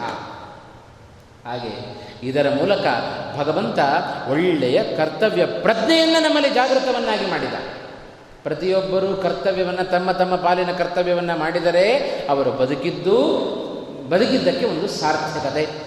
ಅದಕ್ಕೊಂದು ಒಳ್ಳೆ ನಿದರ್ಶನ ಕೊಡಬೇಕು ಅಂತ ಹೇಳಿದರೆ ಅರ್ಜುನ ಯುದ್ಧವನ್ನು ಮಾಡುತ್ತಾ ಇದ್ದಾನೆ. ಯುದ್ಧವನ್ನು ಮಾಡುವಾಗ ಅರ್ಜುನನ ಯುದ್ಧ ಘೋರವಾದ ಯುದ್ಧ. ಅವನ ಒಂದೊಂದು ಬಾಣಕ್ಕೆ ಹತ್ತಾರು ಜನ ಸೈನಿಕರು ಸಾಯ್ತಾ ಇದ್ದಾರೆ. ಅವನ ಶತ್ರು ದಮನ ನಿರಂತರವಾಗಿ ನಡೀತಾ ಇದೆ ರಣರಂಗದಲ್ಲಿ. ಅರ್ಜುನ ಒಮ್ಮೆ ಕೃಷ್ಣನನ್ನು ಕೇಳಿದ. ಕೃಷ್ಣ, ಇಷ್ಟು ಜನರನ್ನು ಬಾಣ ಹೊಡೆದು ಕೊಂದಿದ್ದೇನೆ. ಆದರೆ ಕೆಳಗೆ ಬಿದ್ದವರು ಇವರು ಯಾರು? ಸತ್ತಿಲ್ಲ ಯಾಕೆ ಅಂತ ಕೇಳಿದ ಅರ್ಜುನ ಕೃಷ್ಣನನ್ನು ಅದಕ್ಕೆ ಕೃಷ್ಣ ಉತ್ತರ ಕೊಟ್ಟ, ಇಲ್ಲಪ್ಪ ಅರ್ಜುನ, ಅವರೆಲ್ಲ ಸತ್ತಿದ್ದಾರೆ ಅಂತಂದ. ಹೌದಾ? ಹಾಗಾದರೆ ಹೋಗಿ ಅಷ್ಟು ಸಂಶಯ ಇದ್ರೆ ಹೋಗು, ಕೆಳಗಡೆ ಇಳಿದು ನೋಡ್ಕೊಂಡು ಬಾ ಅಂತಂದ. ಅರ್ಜುನ ರಥದಿಂದ ಇಳಿದ, ಹತ್ತಿರ ಹೋಗಿ ನೋಡಿದ, ಆದರೆ ಅವರೆಲ್ಲರೂ ಕೃಷ್ಣ ಹೇಳಿದಂತೆ ಸತ್ತಿದ್ದಾರೆ ರಥ ಹತ್ತಿದ ಅರ್ಜುನ ರಥ ಹತ್ತಿ ಹೇಳ್ತಾ ಇದ್ದಾನೆ ಕೃಷ್ಣ, ಹೌದು, ನೀನು ಹೇಳಿದಾಗೆ ಅವರೆಲ್ಲರೂ ಸತ್ತಿದ್ದಾರೆ. ಆದರೂ ಅವರೆಲ್ಲ ಬದುಕಿದಂತೆ ಕಾಣ್ತಾ ಇದ್ದಾರೆ, ಯಾಕೆ? ಅಂತಂದ. ಆಗ ಕೃಷ್ಣ ಉತ್ತರ ಕೊಟ್ಟ, ಹೇಗೆ ಅಂತ ಕೇಳಿದೆಲ್ಲ ಅದಕ್ಕೆ ಉತ್ತರ ಬೇಕು ಅಂತಾದರೆ, ಅವರೆಲ್ಲರೂ ರಣರಂಗದಲ್ಲಿ ಸತ್ತು ಬಿದ್ದ ಕ್ಷತ್ರಿಯರೆಲ್ಲರೂ ಸತ್ತಿದ್ದರೂ ಬದುಕಿದಂತೆ ಕಾಣ್ತಾ ಇದ್ದಾರೆ. ಹೇಗೆ ಅಂದರೆ, ಬದುಕಿದ ನಾವು ಸತ್ತಂತೆ ಕಾಣ್ತೇವಲ್ಲ, ಹಾಗೆ ಅಂತ. ಯಾಕೆ ಅಂದರೆ ರಣರಂಗದಲ್ಲಿ ಸತ್ತು ಬಿದ್ದ ಪ್ರತಿಯೊಬ್ಬ ಕ್ಷತ್ರಿಯರು ತಮ್ಮ ತಮ್ಮ ಪಾಲಿನ ಕರ್ತವ್ಯವನ್ನು ಮಾಡಿ ಸತ್ತಿದ್ದಾರೆ. ಕ್ಷತ್ರಿಯನಾದವ ಎಂದು ರಣರಂಗಕ್ಕೆ ಹೆದರಿ ಬೆನ್ನು ಕೊಟ್ಟು ಓಡಿ ಹೋಗಬಾರದು. ಇದು ಕ್ಷತ್ರಿಯನ ಕರ್ತವ್ಯ ಅಲ್ಲ. ಹಾಗಾಗಿ ತಾವು ವೀರಾವೇಶದಿಂದ ಹೋರಾಡಿ ರಣರಂಗದಲ್ಲಿ ಸತ್ತು ಬಿದ್ದಿದ್ದಾರೆ. ಆದ್ದರಿಂದ ಅವರೆಲ್ಲ ಸತ್ತಿದ್ದರೂ ಬದುಕಿದಂತೆ ಕಾಣ್ತಾ ಇದ್ದಾರೆ. ಮನೆಯಲ್ಲಿ ನಾವು ಮಲಗಿದ್ದೇವೆ. ಎಂಟು ಗಂಟೆ ಆದರೂ ಎದ್ದಿಲ್ಲ. ಮನೆಗೆ ಬಂದರು ಪಾಪ ಯಾರೋ ಬಂದಿದ್ದಾರೆ. ಎಲ್ಲಿ ಮನೆಯವರು? ಮನೆಯವರು ಮಲಗಿದ್ದಾರೆ. ಬಂದು ನೋಡಿದ, ಏನ್ರಿ ಇಷ್ಟೊತ್ತಾದರೂ ಮಲಗಿದ್ದಾರೆ ಸತ್ತು ಹೋಗಿದ್ದಾರೆ ಏನೋ ನೋಡ್ರಿ ಅಂತ ಹೇಳ್ತ ಬದುಕಿದ್ದಾನೆ, ಉಸಿರಾಡ್ತಾ ಇದ್ದಾನೆ ವ್ಯಕ್ತಿ. ಆದರೆ ಕಂಡದ್ದು ಅವ ಸತ್ತಂತೆ ಕಂಡ. ಯಾಕೆ ಅಂದರೆ ತಾನು ತನ್ನ ಪಾಲಿನ ಕರ್ತವ್ಯವನ್ನು ಲೋಪ ಮಾಡಿಕೊಂಡು ಮಲಗಿದ್ದಾನೆ ಸೂರ್ಯೋದಯ ಆಗುವುದರ ಒಳಗೆ ಎದ್ದು ಯಾವ ನಿರ್ಮಾಲ್ಯಾದಿಗಳನ್ನು ವಿಸರ್ಜನೆ ಮಾಡಿ ತಾನು ಸಂಧೆಯಲ್ಲಿ ತೊಡಗಬೇಕಾಗಿತ್ತೋ ಆ ಕರ್ತವ್ಯವನ್ನು ಬಿಟ್ಟು ಮಲಗಿದ್ದಾನಾದ್ದರಿಂದ ಕರ್ತವ್ಯ ಲೋಪವಾದರೆ ನಾವು ಬದುಕಿದ್ದು ಸತ್ತಂತೆ. ಅದೇ ನಾವು ಕರ್ತವ್ಯವನ್ನು ಪಾಲನೆ ಮಾಡಿ ಶರೀರ ತ್ಯಾಗ ಮಾಡಿದರೂ ನಾವು ಸತ್ತಿದ್ದರೂ ಬದುಕಿದಂತೆ. ಹಾಗಾಗಿ ಈ ಒಂದು ನಡೆಯನ್ನು ಕೃಷ್ಣನಾಗಿ ನುಡಿದು ತೋರಿಸಿದ. ಅದೇ ರಾಮಚಂದ್ರ ನಡೆದು ತೋರಿಸ್ತಾ ಇದ್ದಾನೆ. ಕರ್ತವ್ಯವನ್ನು ಎಂದು ಬಿಡಬೇಡ್ರಿ. ನಿಮ್ಮ ನಿಮ್ಮ ಪಾಲಿನ ಕರ್ತವ್ಯಗಳನ್ನು ಅದನ್ನು ಅನುಚಾನವಾಗಿ ನಡೆಸಿಕೊಂಡು ಬರ್ರಿ. ಕ್ಷತ್ರಿಯನಾಗಿ ಎಲ್ಲ ಪ್ರಜೆಗಳ ಸಂರಕ್ಷಣೆಯನ್ನು ಮಾಡೋದು ಇದು ನನ್ನ ಕರ್ತವ್ಯ ಅಂತಂದ ಶ್ರೀರಾಮಚಂದ್ರ. ಇದು ರಾಮನ ನಡೆ. ಸ್ವಧರ್ಮದಲ್ಲಿ, ಕ್ಷತ್ರಿಯ ಧರ್ಮದಲ್ಲಿ ಎಷ್ಟು ನಿಷ್ಠೆ ಇದೆ ರಾಮಚಂದ್ರನಿಗೆ. ಅದನ್ನು ಬಹಳ ಚೆನ್ನಾಗಿ ರಾಯರು ತಮ್ಮ ಮಾತಿನಲ್ಲಿ ಸಂಗ್ರಹವನ್ನು ಮಾಡಿದರು. ಇದೇ ಪ್ರಸಂಗ ಹಿಂದೆ ಬಂತಲ್ಲ. ಭರತ ಬಂದಿದ್ದ. ಭರತ ಬಂದು ಇದೇ ರಾಮಚಂದ್ರನ ಬಳಿಯಲ್ಲಿ ಕೇಳಿದ್ದ, ರಾಮಚಂದ್ರ ಕ್ಷತ್ರಿಯನಾಗಿ, ನೀನು ಸಿಂಹಾಸನದಲ್ಲಿ ಕುಳಿತು ರಾಜ್ಯವನ್ನು ಪಾಲನೆ ಮಾಡೋದು ಬಿಟ್ಟು ಕ್ವಚಕ್ಷತ್ರಂ ಕ್ವಚವನಂ ಕ್ಷತ್ರಿಯ ಧರ್ಮ ಎಲ್ಲಿ ಕಾಡಿನ ವಾಸ ಎಲ್ಲಿ ಹಾಗಾಗಿ ಈ ಋಷಿ ಚರ್ಯೆಯಲ್ಲಿ, ಹಾಗಾಗಿ ಇದೆಲ್ಲ ನಿನಗೆ ಹೇಳಿ ಮಾಡಿಸಿದ್ದಲ್ಲಪ್ಪ, ಬಂದು ಬಿಡು ನೀನು ಅಂತಂದ. ಆಗ ರಾಮ ಒಳ್ಳೆ ಉತ್ತರ ಕೊಟ್ಟಿದ್ದ ಭರತನಿಗೆ. ನಿನ್ನ ಅಪೇಕ್ಷೆ ಏನು? ನಾನು ರಾಜನಾಗಬೇಕು. ನನ್ನ ಅಪೇಕ್ಷೆ ಏನು ನೀನು ರಾಜನಾಗಬೇಕು ಅಂತ. ಒಂದು ಕೆಲಸ ಮಾಡೋಣ. ನೀನು ರಾಜನಾಗು, ನಾನು ರಾಜನಾಗ್ತೇನೆ. ನೀನು ನಾಡಿನಲ್ಲಿ ರಾಜನಾಗು, ನಾನು ಕಾಡಿನಲ್ಲಿ ರಾಜನಾಗ್ತೇನೆ ಅಂತಂದ. ಕಾಡಿನಲ್ಲಿರುವ ಪ್ರಾಣಿ ಪಕ್ಷಿಗಳಿಗೆ ನಾನು ರಾಜನಾಗ್ತೇನೆ, ನಾಡಿನಲ್ಲಿರುವ ಪ್ರಜೆಗಳಿಗೆ ನೀನು ರಾಜನಾಗು ಅಂತ. ಇದು ರಾಮನ ನಡೆ ಅಂತ. ಹಾಗಾಗಿ ಅಂದು ರಾಮ ಭರತನಿಗೆ ಉತ್ತರವನ್ನು ಕೊಟ್ಟಿದ್ದ, ಕರ್ತವ್ಯ ಪಾಲನೆಯನ್ನು ಮಾಡಬೇಕಾದರೆ ಅಧಿಕಾರವೇ ಬೇಕು ಅಂತೇನಿಲ್ಲಪ್ಪ. ಅಧಿಕಾರ ಇಲ್ಲದಿದ್ದರೂ ಕರ್ತವ್ಯದಲ್ಲಿ ನಿಷ್ಠೆ ಇದ್ದರೆ ಅಂಥವರೆಲ್ಲರೂ ತಮ್ಮ ತಮ್ಮ ಪಾಲಿನ ಕರ್ತವ್ಯವನ್ನು ಮಾಡಲಿಕ್ಕೆ ಅವಕಾಶ ಇದೆ. ಹಾಗಾಗಿ ಸಿಂಹಾಸನದಲ್ಲಿ ಕೂತುಕೊಂಡೇ ನಾವು ಧರ್ಮಾಚರಣೆಯನ್ನು ಮಾಡಬೇಕು ಅಂತ ಯಾವ ಶಾಸ್ತ್ರವೂ ಹೇಳಲಿಲ್ಲ ಅಂತಂದ. ಇದು ರಾಮಚಂದ್ರನ ಉತ್ತಮವಾದ ನಡೆ, ಅವನ ಉತ್ತರ ಎಂಬುದಾಗಿ ನಾವು ಅದನ್ನು ಮನಗಾಣ ಮನಗಾಣುತ್ತಾ ಇದ್ದೇವೆ. ಎಂದೂ ನಮ್ಮ ನಮ್ಮ ವರ್ಣಾಶ್ರಮಗಳಿಗೆ ಉಚಿತವಾದ ಧರ್ಮವನ್ನು ಬಿಡದಿದ್ದರೆ ಅದೇ ದೊಡ್ಡ ಧರ್ಮ ಅಂತ. ಇದನ್ನೇ ಶ್ರೀಮದ್ ಆಚಾರ್ಯರು ಗೀತಾ ತಾತ್ಪರ್ಯದಲ್ಲಿ ಹೇಳುವಾಗ ಒಂದು ಮಾತು ಹೇಳಿದರು. ಸ್ವವಿಹಿತ ವೃತ್ಯ ಭಕ್ತ್ಯ ಭಗವದ್ ಆರಾಧನಮೇವ ಪರಮೋ ಧರ್ಮ. ಇದು ಶ್ರೀಮದ್ ಆಚಾರ್ಯರು ಕೊಟ್ಟ ನಿರ್ಣಯ ಇದು. ಏನು ಹೇಳಿದರು ಶ್ರೀಮದ್ ಆಚಾರ್ಯರು ಯಾವುದನ್ನು ಧರ್ಮ ಅಂತ ತಿಳಿದಿದ್ದೀರಿ?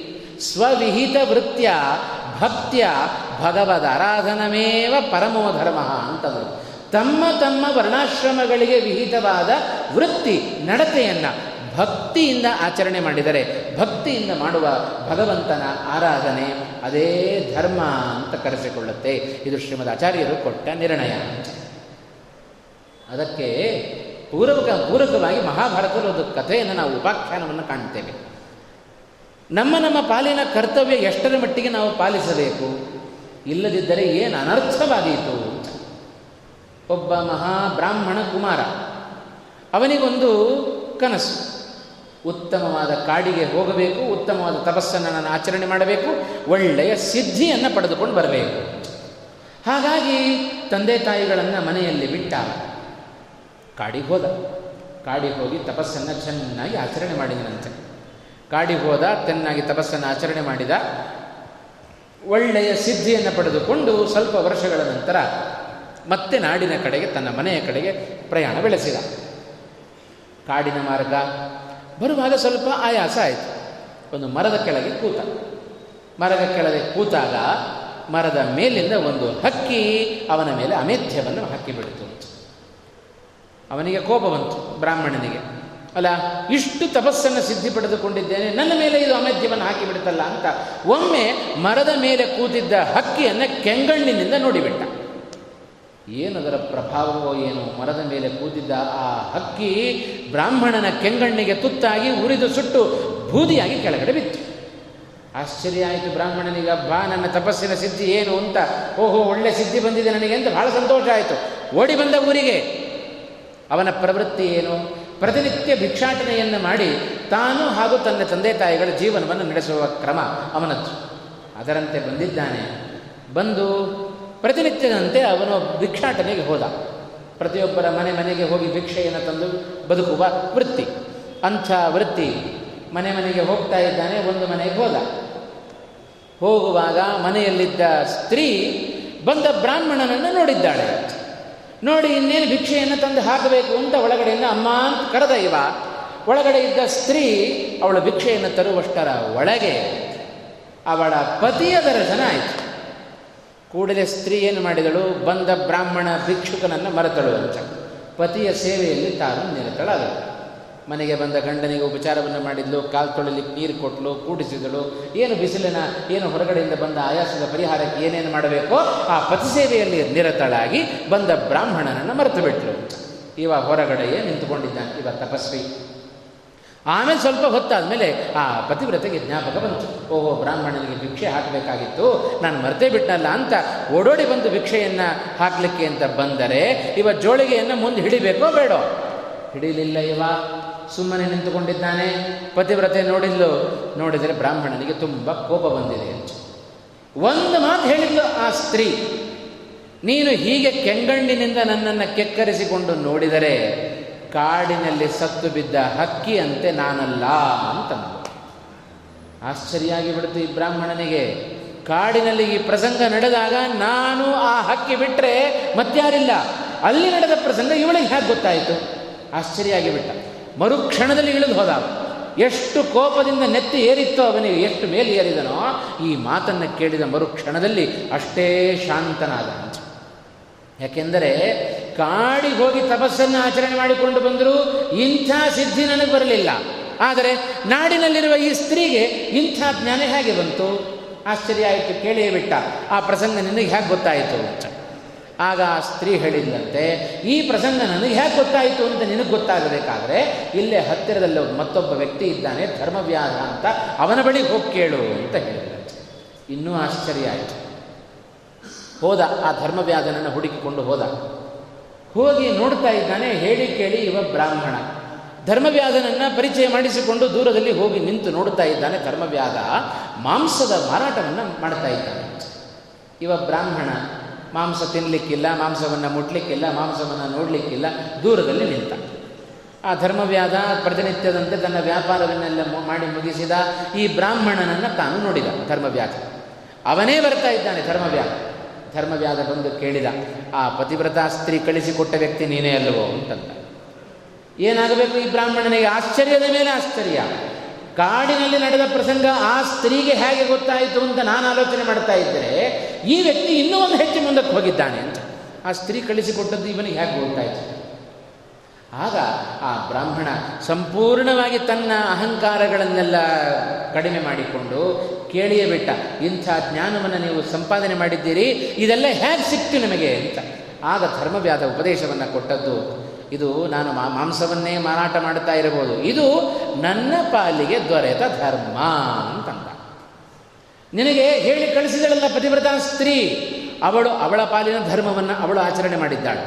ಬ್ರಾಹ್ಮಣನಾದವ, ತಪಸ್ವಿಯಾದವ ನೀನು ಹೋಗಿರಬಹುದು. ಆದರೆ ನಿನಗಿಂತಲೂ ಅವಳಿಗೆ ಪಾತಿವ್ರತ್ಯ ಧರ್ಮ ಅದು ಹೆಚ್ಚಿಗೆ ಆಯಿತು. ಹಾಗಾಗಿ ನಿನ್ನನ್ನು ಬಿಟ್ಟು ಪತಿಯ ಸೇವೆಯಲ್ಲಿ ತೊಡಗಿದ್ದರೆ ಅವಳು ಅವಳಿಗೆ ಅದೇ ಉತ್ತಮವಾದ ಧರ್ಮ ಅಂತ ಆ ಧರ್ಮವ್ಯಾಧನಿಂದ ಉತ್ತರ ಸಿಕ್ಕಿತಂತೆ ಬ್ರಾಹ್ಮಣನಿಗೆ, ನನಗ್ಯಾಕೆ ಸಿದ್ಧಿ ಬಂದಿಲ್ಲ ಅಂತ ಒಂದು ಕ್ಷಣ ಆಲೋಚನೆ ಮಾಡಿದಾಗ ಅವ ಮಾಡಿದ ತಪ್ಪು ಅವನಿಗೆ ಅರಿವಾಯಿತು.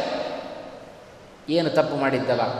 ಮನೆಯಲ್ಲಿ ನಾನು ಮಾಡಬೇಕಾದ ಕರ್ತವ್ಯ ಏನು? ಮನೆಯಲ್ಲಿ ಮಗ ಅಂತ ಕರೆಸಿಕೊಂಡವ ವೃದ್ಧರಾದ ತಂದೆ ತಾಯಿಗಳನ್ನು ಸಾಕಬೇಕಾದ್ದು ನನ್ನ ಕರ್ತವ್ಯ. ಆದರೆ ವೃದ್ಧರಾದ ತಂದೆ ತಾಯಿಗಳನ್ನು ಮನೆಯಲ್ಲಿ ಬಿಟ್ಟು ನಾನು ಕಾಡಿ ಹೋಗಿ ತಪಸ್ಸನ್ನು ಆಚರಣೆ ಮಾಡಿದನಲ್ಲ, ತಪಸ್ಸು ಮಾಡುವುದು ಅಧರ್ಮ ಅಲ್ಲ, ಆದರೆ ಯಾವುದನ್ನು ಮಾಡಬೇಕು ಅದನ್ನು ಮಾಡದೆ ಉಳಿದದ್ದನ್ನು ಮಾಡಿದರೆ ಅದು ಅಧರ್ಮ. ಇದೇ ಧರ್ಮದ ಸೂಕ್ಷ್ಮ. ಇದನ್ನೇ ಕೃಷ್ಣ ತಿಳಿಸುವಾಗ ಹೇಳಿದ, ಧರ್ಮಸ್ಯ ಚರಣಂ ಶ್ರೇಯ, ಧರ್ಮಜ್ಞಾನಂತು ದುಷ್ಕರಂ.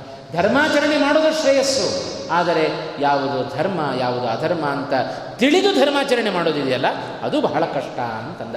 ಇದು ಕೃಷ್ಣನ ಮಾತು. ಆ ಕೃಷ್ಣನ ಮಾತಿಗೆ ಅನುಗುಣವಾಗಿ ಶ್ರೀಮದ್ ಆಚಾರ್ಯರು ಮಹಾಭಾರತದ ಅಕ್ಕನ ನೆಲೆಯಲ್ಲಿ ಇದೇ ಮಾತನ್ನು ಉಲ್ಲೇಖ ಮಾಡ್ತಾ ಇದ್ದಾರೆ. ಹಾಗಾಗಿ ಎಷ್ಟರ ಮಟ್ಟಿಗೆ ನಮ್ಮ ಕರ್ತವ್ಯದ ಪಾಲನೆಯನ್ನು ನಾವು ಮಾಡಬೇಕು, ಧರ್ಮಭ್ರಷ್ಟರಾಗಬಾರದು ಕರ್ತವ್ಯ ಭ್ರಷ್ಟರಾಗಬಾರದು ಅನ್ನೋದಕ್ಕೆ ಅನೇಕ ಪುರಾಣ ಇತಿಹಾಸಗಳು ನಮಗೆ ನಾನಾ ರೀತಿಯಾದ ಸಂದೇಶಗಳನ್ನು, ನೀತಿಗಳನ್ನು ನಮಗೆ ಕೊಡ್ತಾ ಇದೆ. ಅಂಥ ಒಂದು ನಡೆಯಲ್ಲಿ ರಾಮನ ನಡೆಯನ್ನು ನಾವು ಕಾಣಬೇಕು. ಹೀಗೆ ರಾಮಚಂದ್ರ ಆ ಎಲ್ಲ ತಪಸ್ವಿಗಳ ಎದುರಿನಲ್ಲಿ ಇಂಥ ಒಂದು ವಿಶೇಷವಾದ ಮಾತುಗಳನ್ನು ತಾನು ಆಡಿದ. ನೀವು ನಮ್ಮಲ್ಲಿ ಕೇಳಿಕೊಳ್ಳೋದಲ್ಲ, ನಿಮ್ಮ ರಕ್ಷಣೆ ಅದು ನನ್ನ ಕರ್ತವ್ಯ ಅಂತಂದ. ಇವತ್ತು ಧರ್ಮಾಚರಣೆ, ಭಗವಂತನ ಪೂಜೆ, ಭಗವಂತನ ಸ್ತೋತ್ರ, ನಾನಾ ರೀತಿಯಾದ ಪಾಠ ಪ್ರವಚನಗಳನ್ನು ಮಾಡುವಿಕೆ, ಭಗವಂತನ ಮಹಿಮೆಗಳನ್ನು ಕೇಳುವಿಕೆ, ಇದೆಲ್ಲ ಮತ್ತೊಬ್ಬರಿಗೋಸ್ಕರ ಅಲ್ಲ, ಇದು ಭಗವಂತನ ಉಪಕಾರಕ್ಕೋಸ್ಕರ ನಾವು ಮಾಡೋದಲ್ಲ, ಇದು ನಮ್ಮ ಕರ್ತವ್ಯ ಅನ್ನುವ ದೃಷ್ಟಿಯಿಂದ ನಮ್ಮ ಧರ್ಮದ ಪಾಲನೆ ಇರಬೇಕು ಅಂತ. ಇವತ್ತು ನಮ್ಮೆಲ್ಲರ ಧರ್ಮಾಚರಣೆ ಮತ್ತೊಬ್ಬರಿಗೋಸ್ಕರ ಇದೆಯೇ ವಿನಃ, ನಮಗೋಸ್ಕರ ನಾವು ಧರ್ಮಾಚರಣೆಯನ್ನು ಮಾಡೋದಿಲ್ಲ. ಮನೆಯಲ್ಲಿ ಪ್ರತಿನಿತ್ಯದ ಸಂಧ್ಯಾ ವಂದನೆ, ಪೂಜೆ ಎಲ್ಲ ಸೇರಿ ಒಂದು ಅರ್ಧ ಗಂಟೆಯಲ್ಲಿ ಮುಗಿದು ಹೋಯ್ತು ಅದೇ ಯಾತ್ರೆಗೆ ಹೋದ ಒಬ್ಬ. ಆ ಯಾತ್ರೆಯಲ್ಲಿ ನದಿ ತೀರದಲ್ಲೋ, ಸರೋವರದ ತೀರದಲ್ಲೋ ಕೂತಿದ್ದಾನೆ. ಹೆಂಡತಿ, ದೇವರ ದರ್ಶನಕ್ಕೆ ಹೋಗಬೇಕು. ಕ್ಷೇತ್ರಕ್ಕೆ ಬಂದಿದ್ದೇವೆ, ಗಂಡನ ಜೊತೆಗೆ ದರ್ಶನ ಮಾಡಬೇಕು ಅಂತ ಪಾಪ ಹೆಂಡತಿಗೆ ಅಪೇಕ್ಷೆ. ಇವ ಎಷ್ಟೊತ್ತಾದರೂ ಇವನ ಜಪ ತಪ ಮುಗಿತಾ ಇಲ್ಲ. ಹೆಂಡತಿಗೆ ಆಶ್ಚರ್ಯ ಆಯಿತು. ಇದೇನಿದ್ರು ಮಧ್ಯೆ ಮನೆಯಲ್ಲಿ ಇನ್ನೊಂದು ಹತ್ತು ನಿಮಿಷ ಜಾಸ್ತಿ ಕೂಡ್ರಿ ಅಂದರೂ ಕೂಡದೆ ಇವರು. ಇವತ್ತೇನಿದ್ರು ಒಂದು ಗಂಟೆ ಆದರೂ ಹೇಳ್ತಾ ಇಲ್ಲಲ್ಲ ಅಂತ ಭಾಳ ಗಾಬರಿ ಆಯಿತು. ಬಂದ್ಲು. ಹೆಂಡತಿ ಬಂದು ಕೇಳ್ತಾ ಇದ್ದಾಳಲ್ರಿ, ಏನು ಇವತ್ತು ವಿಶೇಷ ಅಂತ. ಆಗ ಅವ ಹೇಳ್ತಾನೆ, ನೋಡು ಧರ್ಮಾಚರಣೆಯನ್ನು ಮಾಡಬೇಕು ಯಾಕೆ ಅಂದರೆ ಹತ್ತಾರು ಜನ ನನ್ನನ್ನು ನೋಡ್ತಾ ಇದ್ದಾರೆ ಹಾಗಾದರೆ ಯಾಕೋಸ್ಕರ ಇವನ ಧರ್ಮಾಚರಣೆ ಒಂದು ಗಂಟೆ ಕೂತದ್ದು ಯಾಕೆ? ತಾನು ಧರ್ಮಾಚರಣೆಯನ್ನು ಮಾಡಿ ಅದರಿಂದ ಸಿದ್ಧಿ ಪಡೆದುಕೊಳ್ಳಬೇಕು ಅಂತ ಕೂತದ್ದಲ್ಲ. ಮತ್ತೊಬ್ಬರಿಗೋಸ್ಕರ ಇವನ ಪೂಜೆ, ಮತ್ತೊಬ್ಬರಿಗೋಸ್ಕರ ಇವನ ಧರ್ಮಾಚರಣೆ. ಇದು ನಾವು ಮಾಡುವ ಇವತ್ತಿನ ಧರ್ಮಾಚರಣೆ ನಮ್ಮ ವಿಷಯದಲ್ಲಿ ಹೀಗಿದೆ. ಇದನ್ನು ತ್ಯಾಗ ಮಾಡಬೇಕು. ಕೇವಲ ಭಗವಂತನ ತೃಪ್ತಿಗೋಸ್ಕರ ಧರ್ಮಾಚರಣೆಯನ್ನು ನಮ್ಮ ಜೀವನದಲ್ಲಿ ಅಳವಡಿಸಿಕೊಂಡರೆ ಅಂಥ ಭಕ್ತಿಗೆ, ಅಂಥ ಧರ್ಮಕ್ಕೆ ಭಗವಂತ ಬೆಲೆಯನ್ನು ಕೊಡುತ್ತಾನೆ. ಅದನ್ನೇ ಶ್ರೀಮದ್ ಆಚಾರ್ಯ ನಮಗೆ ಆದೇಶವನ್ನು ಮಾಡಿದ್ದು, ಸ್ವವಿಹಿತ ವೃತ್ಯ. ಮತ್ತೊಂದು ಅಂಶವನ್ನು ಸೇರಿಸಿದರು. ಭಕ್ತ್ಯ. ನಾವು ಮಾಡುವ ಧರ್ಮಾಚರಣೆಯ ಹಿನ್ನೆಲೆಯಲ್ಲಿ ಭಕ್ತಿಯನ್ನು ಸೇರಿಸಿಕೊಂಡು ಮಾಡಬೇಕೇ ವಿನಃ, ಭಕ್ತಿ ಇಲ್ಲದೆ ಮಾಡಿದ ಕರ್ಮ ಯಾವುದಕ್ಕೂ ಪ್ರಯೋಜನಕ್ಕೆ ಬರುವುದಿಲ್ಲ. ಆ ಒಂದು ಸಂದೇಶವನ್ನು ಕೊಟ್ಟವರು ಶ್ರೀಮದಾಚಾರ್ಯರು. ಅಂಥ ನಡೆಯನ್ನು ಸರ್ವೋತ್ತಮನಾದ ರಾಮನಲ್ಲಿ ನಾವು ಕಾಣ್ತಾ ಇದ್ದೇವೆ. ಹಾಗಾಗಿ ನಮಗೆ ಲೋಕವನ್ನು ನೋಡಬೇಕು, ಲೋಕದ ಜೊತೆಗೆ ರಾಮನನ್ನು ನೋಡಬೇಕು. ಲೋಕದಲ್ಲಿ ರಾಮ ಹೇಗೆ, ಲೋಕಾತೀತನಾದರೂ ಲೋಕದಲ್ಲಿ ಹೇಗೆ ಕಂಡಿದ್ದಾನೆ ಶ್ರೀರಾಮಚಂದ್ರ ಅಂತ ನೋಡ್ತಾ ನೋಡ್ತಾ ಹೋದರೆ ನಮ್ಮನ್ನು ನಾವು ಚೆನ್ನಾಗಿ ಪರಿಚಯ ಮಾಡಿಸಿಕೊಳ್ತೇವೆ ಅಂತ. ಇವತ್ತು ನಾವೇನು ಅಂತ ನಮಗೆ ಗೊತ್ತಿಲ್ಲ. ರಾಮನನ್ನು ನೋಡಿ ನಮ್ಮನ್ನು ನಾವು ಪರಿಚಯ ಮಾಡಿಕೊಳ್ಬೇಕು. ರಾಮ ಹೇಗಿದ್ದಾನೆ? ನಾವು ಹೇಗಿದ್ದೇವೆ. ರಾಮನ ನಡೆ ಹೇಗಿದೆ? ನಮ್ಮ ನಡೆ ಹೇಗಿದೆ. ರಾಮನ ನುಡಿ ಹೇಗಿದೆ? ನಮ್ಮ ನುಡಿ ಹೇಗಿದೆ. ಇದನ್ನು ಪರೀಕ್ಷೆ ಮಾಡ್ತಾ, ಪರಸ್ಪರ ತುಲನೆ ಮಾಡ್ತಾ ಹೋದರೆ ನಮ್ಮನ್ನು ನಾವು ಚೆನ್ನಾಗಿ ತಿಳ್ಕೊಳ್ಳಿಕ್ಕೆ ಸಾಧ್ಯ. ಹಾಗಾಗಿ ಮತ್ತೊಬ್ಬರಿಗೆ ಬಾಯಿ ಮಾತಿನಿಂದ ನಾವು ಬುದ್ಧಿವಾದವನ್ನು ಹೇಳೋದಕ್ಕಿಂತ ನಮ್ಮ ನಡೆಯಿಂದ ಮತ್ತೊಬ್ಬರು ತಿಳಿದುಕೊಳ್ಳುವಂತೆ ನಮ್ಮ ನಡೆ ಇರಬೇಕು. ಆ ನಡೆ, ಅದು ರಾಮನಲ್ಲಿ ಕಾಣ್ತಾ ಇದ್ದೇವೆ. ಅಂಥ ನಡೆಯನ್ನು ಉಲ್ಲೇಖ ಮಾಡಿದ್ದೇ ರಾಮಾಯಣದ ವೈಶಿಷ್ಟ್ಯ. ಅದನ್ನು ಸಂಗ್ರಹ ಮಾಡಿಕೊಟ್ಟದ್ದು ರಾಯರ ಮತ್ತೂ ಒಂದು ವೈಶಿಷ್ಟ್ಯ. ರಾಯರ ಮಾತಿನಲ್ಲಿ ಹೇಳುವಾಗ, ತಾಪಸೇಷ್ಟಂ ಕುರ್ವನ್ ಹತ್ವಾ ವಿರಾಧಂ ಕಲಕುಲ ದಮನಂ ಯಾಚಿತ ತಾಪಸಾಗ್ರೈ ತೇಷಾಂ ದತ್ವಾ ಭಯಂ. ಏನು ಮಾಡಿದ? ಅಷ್ಟು ಜನ ಋಷಿಮುನಿಗಳು ಬಂದು ರಾಮನಲ್ಲಿ, ರಾಮ, ರಕ್ಷಣೆಯನ್ನು ಕೊಡು ಅಂತ ಕೇಳಿಕೊಂಡ್ರೆ ಧಾರಷ್ಟ್ಯದಿಂದ ಬೀಗಲಿಲ್ಲ ರಾಮಚಂದ್ರ. ಹೌದಾ? ಆಯಿತು, ನಾಳೆ ಬರ್ರಿ, ನಿಮಗೆ ರಕ್ಷಣೆ ಕೊಡ್ತೇನೆ. ನಾಳೆ ಬಂದರೆ ಇಲ್ಲ, ಇನ್ನೊಂದು ತಿಂಗಳು ಬಿಟ್ಟು ಬರ್ರಿ. ಇವತ್ತು ಅಧಿಕಾರಿಗಳು ನಮ್ಮನ್ನು ನಡೆಸಿಕೊಳ್ಳುವ ಕ್ರಮ ಇದು. ಆದರೆ ಸರ್ವೋತ್ತಮನಾದ ಅಯೋಧ್ಯಾ ಪಟ್ಟಣದ ಸಿಂಹಾಸನಾಧೀಶ್ವರನಾದ ರಾಮಚಂದ್ರನ ನಡೆ ನೋಡ್ರಿ. ಕಾಯಿಸಲಿಲ್ಲ, ನಿಮಗೆಲ್ಲ ನಾನು ಅಭಯವನ್ನು ಕೊಡ್ತೇನೆ. ಕಾಡಿಗೆ ಬಂದದ್ದೇ ನಾನಿದಕ್ಕೋಸ್ಕರ ಅಂತಂದ ಶ್ರೀರಾಮಚಂದ್ರ. ಇದು ರಾಮನ ನಡೆ. ನಮ್ಮ ಕರ್ತವ್ಯವನ್ನು ಪಾಲನೆ ಮಾಡುವ ವಿಷಯದಲ್ಲಿ ಎಂದೂ ತಡ ಮಾಡಬಾರದಂತೆ. ಅದಕ್ಕೆ ಹೇಳ್ತಾರೆ ನೋಡ್ರಿ, ಧರ್ಮಾಚರಣೆಯ ವಿಷಯದಲ್ಲಿ ನಾಳೆ ಮಾಡೋದನ್ನು ಇವತ್ತು ಮಾಡಬೇಕು, ಇವತ್ತು ಮಾಡೋದನ್ನು ಈ ಕ್ಷಣದಲ್ಲಿ ಮಾಡಿಬಿಡಬೇಕು. ಯಾಕೆ ಅಂದರೆ ಮೃತ್ಯು ಯಾವಾಗ ಬೇಕಾದರೂ ನಮ್ಮ ಮೇಲೆ ಹಾರಬಹುದು. ಎಲ್ಲಿದೆ ಮೃತ್ಯು ಅಂದರೆ ಇದೇ ರಾಮಚಂದ್ರ ತಿಳಿಸಿಕೊಟ್ಟಂತೆ. ನಾವು ನಡೆದರೆ ನಮ್ಮ ಜೊತೆಗೆ ಅದೂ ನಡೆಯುತ್ತೆ. ನಾವು ಓಡಾಡಿದರೆ ಅದೂ ಓಡಾಡುತ್ತೆ. ಮಲಗಿದರೆ ಅದೂ ಮಲಗತ್ತೆ. ಯಾವಾಗಲೂ ನಮ್ಮ ಪಕ್ಕದಲ್ಲೇ ಇರುತ್ತೆ. ಹಾಗೆ ತಿಳ್ಕೊಂಡು ನಾವು ಜೀವನವನ್ನು ನಡೆಸಿದರೆ ಎಷ್ಟು ಜಾಗೃತವಾದ ಜೀವನ, ಎಷ್ಟು ಧರ್ಮದ ಕಡೆಗೆ ಧರ್ಮದ ಕಡೆಗೆ ನಮ್ಮ ಮನಸ್ಸು ಹೋಗಲಿಕ್ಕೆ ನಮಗೆ ಅವಕಾಶ ಆಗುತ್ತೆ. ಇದನ್ನು ಅರಿತು ಜೀವನವನ್ನು ಮಾಡಬೇಕು ಅಂತ ಸಂದೇಶವನ್ನು ಕೊಟ್ಟದ್ದೇ ಅದು ರಾಮಾಯಣ, ಅದು ರಾಮನ ನಡೆ. ಇಂಥ ಶ್ರೀರಾಮಚಂದ್ರ, ತೇಷಾಂ ಅಭಯಂ ದತ್ವಾ ಎಲ್ಲ ಋಷಿಮುನಿಗಳಿಗೆ ಅಭಯವನ್ನು ಕೊಟ್ಟು ತಾನು ದಂಡಕಾರಣ್ಯದಿಂದ ಪಂಚವಟಿಯ ಕಡೆಗೆ ತಾನು ರಾಮಚಂದ್ರ ಪ್ರಯಾಣವನ್ನು ತಾನು ಬೆಳೆಸಿದ. ಋಷಿಮುನಿಗಳಿಗೆ ಜ್ಞಾನಿಗಳಿಗೆ ಭಗವಂತ ಅಭಯವನ್ನು ಕೊಟ್ಟ. ಅಂತ ಏನು ಹೆದರಬೇಡ್ರಿ ಅಂತ. ಯಾಕೆ ನಿಮ್ಮಗಳ ರಕ್ಷಣೆ ನನ್ನದು. ಯಾಕೆ ಭಗವಂತ? ಇದೇ ಹೇಳಿದ್ನಲ್ಲ, ಯೋಗಕ್ಷೇಮಂ ವಹಾಮ್ಯಹಂ. ಯಾರ ಯೋಗಕ್ಷೇಮವನ್ನು ನಾನು ಹೊರತೇನೆ? ಬೀದಿಲಿ ಹೋಗೋವರೆಲ್ಲ ಯೋಗಕ್ಷೇಮವನ್ನು ಹೊರೋದಿಲ್ಲ ಭಗವಂತ. ಅನನ್ಯಾಶ್ಚಿಂತೆಯಂತೋ ಮಾಂ, ಯೇ ಜನಾ ಪರ್ಯುಪಾಸತೆ, ತೇಷಾಂ ನಿತ್ಯಾಭಿಯುಕ್ತಾನಾಂ ಯೋಗಕ್ಷೇಮಂ ವಹಾಮ್ಯಹಂ. ಅಂತಂದ ಇವತ್ತು ಬೀದಿಯಲ್ಲಿ ಬೇಕಾದಷ್ಟು ಜನ ಹೋಗ್ತಾ ಇದ್ದಾರೆ. ಎಲ್ಲರಿಗೂ ಭಗವಂತ ಶ್ರೀರಾಮಚಂದ್ರ ಅನುಗ್ರಹ ಮಾಡೋದಿಲ್ಲ. ಯಾರೋ ಒಂದಿಷ್ಟು ನಾವು ಐವತ್ತರವತ್ತು ಜನ ಒಳಗಡೆ ಬಂದು ಕೂತಿದ್ದೇವೆ. ಇವರಿಗೆ ಮಾತ್ರ ಭಗವಂತ ಅನುಗ್ರಹ ಮಾಡ್ತಾರೆ. ನಮ್ಮ ಗಮನ ಭಗವಂತನಡೆಗೆ ಹೋದರಷ್ಟೇ ಭಗವಂತನು ನಮ್ಮ ಕಡೆಗೆ ಮುಖ ಮಾಡ್ತಾನೆ ವಿನಃ. ಭಗವಂತನಿಗೆ ಬೆನ್ನು ಮಾಡಿ ನಡೆದರೆ ಅವನು ನಮ್ಮಿಂದ ದೂರ ಹೋಗ್ತಾನೆ ವಿನಃ. ಹತ್ತಿರ ಹೋಗಲಿಕ್ಕೆ ಸಾಧ್ಯ ಇಲ್ಲ. ಹಾಗಾಗಿ ಭಗವಂತನಡೆಗೆ ಹೋಗುವಾಗ ಬಹಳ ಜಾಗರೂಕರಾಗಿರಬೇಕು. ಭಗವಂತ ನಮಗೆ ರಕ್ಷಣೆಯನ್ನು ಕೊಡ್ತಾನೆ, ನಡೆಯೋದಷ್ಟೇ ನಮಗೆ ನಮ್ಮ ಕರ್ತವ್ಯ. ಭಗವಂತನಲ್ಲಿ ವಿಶ್ವಾಸ ಇಡಬೇಕು. ವಿಶ್ವಾಸೋ ಫಲದಾಯಕ ಅಂತ ಹೇಳ್ತಾರೆ. ಭಗವಂತ ನಮ್ಮ ರಕ್ಷಣೆಯನ್ನು ಮಾಡುತ್ತಾನೋ ಇಲ್ಲವೋ? ಸಂಶಯ. ಅದಕ್ಕೆ ಭಗವಂತನೂ ಅಂತಾನಂತೆ. ನಿಮಗೆ ನನ್ನ ಬಗ್ಗೆ ಸಂಶಯ ಇದ್ದರೆ ನಿಮ್ಮ ರಕ್ಷಣೆಯಲ್ಲಿ, ರಕ್ಷಣೆಯಲ್ಲಿಯೂ ಸಂಶಯ ಇರುತ್ತೆ ಅಂತಂದ. ನಿಮ್ಮ ಯೋಗ್ಯತೆ ಇತ್ತೋ ಉಳ್ಕೊಳ್ತೀರಿ ಇಲ್ಲೇ ಹೋದರೆ ಹೋಗ್ತೀರಿ ಅಂತ. ಯಾಕೆಂದರೆ ಭಗವಂತನಿಗೆ ಅದನ್ನೂ ಮೀರಿ ರಕ್ಷಣೆ ಮಾಡುವ ತಾಕತ್ತು ಭಗವಂತನಿಗಿದೆ. ಆದರೆ ಅವನ ಮನಸ್ಸಿಗೆ ಬರಬೇಕು ಅಷ್ಟೇ. ಅದು ಭಗವಂತನ ಲಕ್ಷಣ. ಹಾಗೆ ಎಲ್ಲ ಋಷಿಮುನಿಗಳಿಗೆ ಅಭಯವನ್ನು ಕೊಟ್ಟು ಸ್ವಾನ್ ಅಸಿ ಧನು ರಿಷುಧೀನ್ ಯಾನ್ ಅಗಸ್ತ್ಯಾದ ಸಪಾಯ ಅಂತಂತಂದರು. ಮುಂದೆ ಇದೇ ರಾಮಚಂದ್ರ ಅಗಸ್ತ್ಯರ ಆಶ್ರಮದ ಕಡೆಗೆ ತನ್ನ ಗಮನವನ್ನು ಬೆಳೆಸಿದ. ಅಗಸ್ತ್ಯರು ಎಲ್ಲಿ ಸಿಕ್ಕರು ಇದೇ ದಂಡಕಾರಣ್ಯದಿಂದ ಸಂಚಾರವನ್ನು ಮಾಡ್ತಾ ಮಾಡ್ತಾ ಶ್ರೀರಾಮಚಂದ್ರ ನಂತರ ಪಂಚವಟಿಯ ಪ್ರವೇಶವನ್ನು ಮಾಡಿದ. ಪಂಚವಟಿಯ ಪ್ರವೇಶವನ್ನು ಮಾಡಿದ. ಅಲ್ಲಿ ಅಗಸ್ತ್ಯರ ಆಶ್ರಮ, ಅಗಸ್ತ್ಯರ ಒಂದು ಸಾಮರ್ಥ್ಯ ನಮಗೆ ಗೊತ್ತೇ ಇದೆ.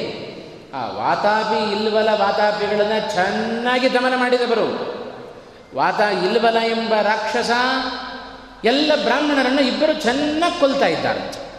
ವಾತಾಪಿ, ಅವನನ್ನು ಕುರಿಯ ವೇಷದಲ್ಲಿ ಇದ್ದ ವಾತಾಪಿಯನ್ನು ಚೆನ್ನಾಗಿ ಪಾಕ ಮಾಡಿ, ಪಕ್ವ ಮಾಡಿ ಅವನನ್ನು ತಿನ್ನಿಸೋದು ಬಂದ ಬ್ರಾಹ್ಮಣರಿಗೆ. ಪಿತೃಕಾರ್ಯಕ್ಕೋಸ್ಕರ ಬ್ರಾಹ್ಮಣರನ್ನು ಕರೆಯೋದು.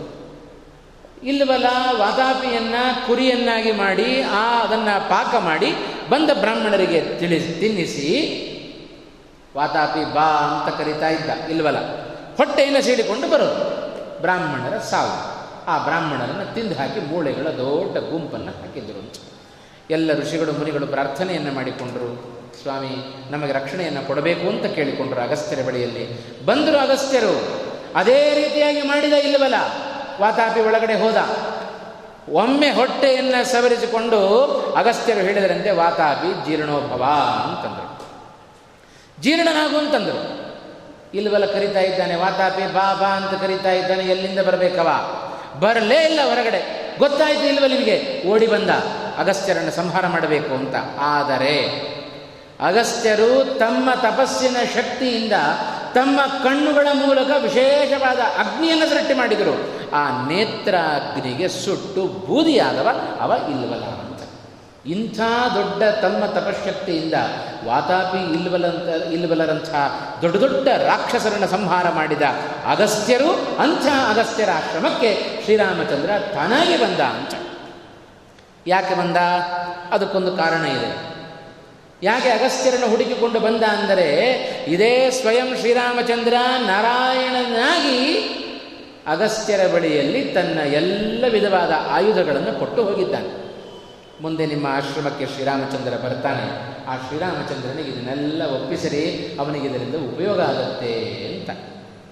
ಆ ದೃಷ್ಟಿಯಿಂದ ಅಗಸ್ತ್ಯರ ಆಶ್ರಮಕ್ಕೆ ತಾನೇ ಕೊಟ್ಟ ಆಯುಧಗಳಿಂದ, ಅಗ ಅಗ ಆಯುಧಗಳನ್ನು ಅಗಸ್ತ್ಯರ ಮೂಲಕ ತೆಗೆದುಕೊಳ್ಳುವುದಕ್ಕೋಸ್ಕರ ಶ್ರೀರಾಮಚಂದ್ರನಾಗಿ ತಾನು ಅಗಸ್ತ್ಯರ ಆಶ್ರಮಕ್ಕೆ ಬಂದ. ಅದನ್ನು ರಾಯರು ಹೇಳುವಾಗ, ಸ್ವಾನ್ ಅಸಿಧನು ರಿಷುಧೀನ್ ತನ್ನ ಖಡ್ಗ, ಬಿಲ್ಲು, ಬಾಣ, ಬತ್ತಳಿಕೆ, ಇವುಗಳನ್ನೆಲ್ಲ ಯಾನ್ ಅಗಸ್ತ್ಯಾತ್ ಅಗಸ್ತ್ಯರಿಂದ ತಾನು ಸ್ವೀಕಾರ ಮಾಡಿದ ಶ್ರೀರಾಮಚಂದ್ರ ಅವ ನಮ್ಮನ್ನು ಕಾಪಾಡಲಿ ಎಂಬುದಾಗಿ ರಾಘವೇಂದ್ರ ತೀರ್ಥರು ಆ ಶ್ರೀರಾಮಚಂದ್ರನನ್ನು ಪ್ರಾರ್ಥನೆ ಮಾಡ್ತಾ ಇದ್ದಾರೆ. ಇದು ವಿಶೇಷವಾಗಿ ಒಂದು ಶ್ಲೋಕದಲ್ಲಿ ನಾವು ಕಾಣ್ತಾ ಇದ್ದೇವೆ. ಪ್ರತಿಯೊಂದು ಶ್ಲೋಕದಲ್ಲಿಯೂ ರಾಯರ ಆ ಒಂದು ಸ್ತೋತ್ರವನ್ನು ಗಮನಿಸ್ತಾ ಇದ್ದೇವೆ. ಭಗವಂತ ನಮ್ಮನ್ನು ರಕ್ಷಣೆ ಮಾಡಲಿ, ಭಗವಂತ ನಮ್ಮನ್ನು ರಕ್ಷಣೆ ಮಾಡಲಿ ಅಂತ ಕೇಳಿಕೊಂಡು. ಎಂಥೆಂಥ ರಾಮಚಂದ್ರ ರಾಮನ ಒಂದೊಂದು ಗುಣಗಳನ್ನು ಮೂರು ಪಾದಗಳಲ್ಲಿ, ಮೂರು, ನಾಲ್ಕು ಪಾದಗಳಲ್ಲಿ ರಾಮನನ್ನು ಪರಿಚಯ ಮಾಡಿಸಿಕೊಟ್ಟು ಇಂಥ ಶ್ರೀರಾಮಚಂದ್ರ ನಮ್ಮನ್ನು ರಕ್ಷಣೆ ಮಾಡಲಿ ಎಂಬುದಾಗಿ ಕೇಳಿಕೊಂಡರೆ ಒಮ್ಮೆ ನಾವು ದೇವರ ಮನೆಯಲ್ಲಿ ದೇವರ ಪ್ರತಿನಿತ್ಯ ಪೂಜೆ ಮಾಡುವಾಗ ಇಂಥ ರಾಮನ ಗುಣಗಳನ್ನು ಒಮ್ಮೆ ನಾವು ಇವತ್ತು ಕೇಳಿದ್ದು, ನಿನ್ನೆ ಕೇಳಿದ್ದು, ಮೊನ್ನೆ ಕೇಳಿದ್ದು, ವಾರದಿಂದ ಕೇಳಿಕೊಂಡು ಬರ್ತಾ ಇದ್ದೇವೆ. ಎರಡು ತಿಂಗಳ ಹಿಂದೆಯೂ ಕೇಳಿದ್ದೇವೆ. ಕೇಳಿದ ಅಷ್ಟು ರಾಮನ ಗುಣಗಳನ್ನು ಮರೆಯದೆ ಒಂದೊಂದು ಗುಣಗಳ ಚಿಂತನೆಯನ್ನು ದೇವರ ಪೂಜೆ ಮಾಡುವಾಗ ಜ್ಞಾಪಿಸಿಕೊಂಡರೆ ಮೈ ಪುಳಕಿತವಾಗುತ್ತೆ, ರೋಮಾಂಚನವಾಗುತ್ತೆ. ಅಂಥ ಗುಣಗಳು ಅದು ರಾಮನಲ್ಲಿದೆ. ಅಂಥ ಗುಣಗಳನ್ನು ರಾಮಾಯಣವು ಉಲ್ಲೇಖ ಮಾಡಿದೆ. ಆ ರಾಮಾಯಣದ ಸಾರ ಸಂಗ್ರಹವೇ ಈ ಒಂದು ರಾಮಚಾರಿತ್ರ್ಯ ಮಂಜರಿ ಎಂಬುದಾಗಿ ರಾಯರ ಈ ಒಂದು ಗ್ರಂಥದ ಮೂಲಕ ನಾವು ತಿಳಿದುಕೊಂಡಿದ್ದೇವೆ.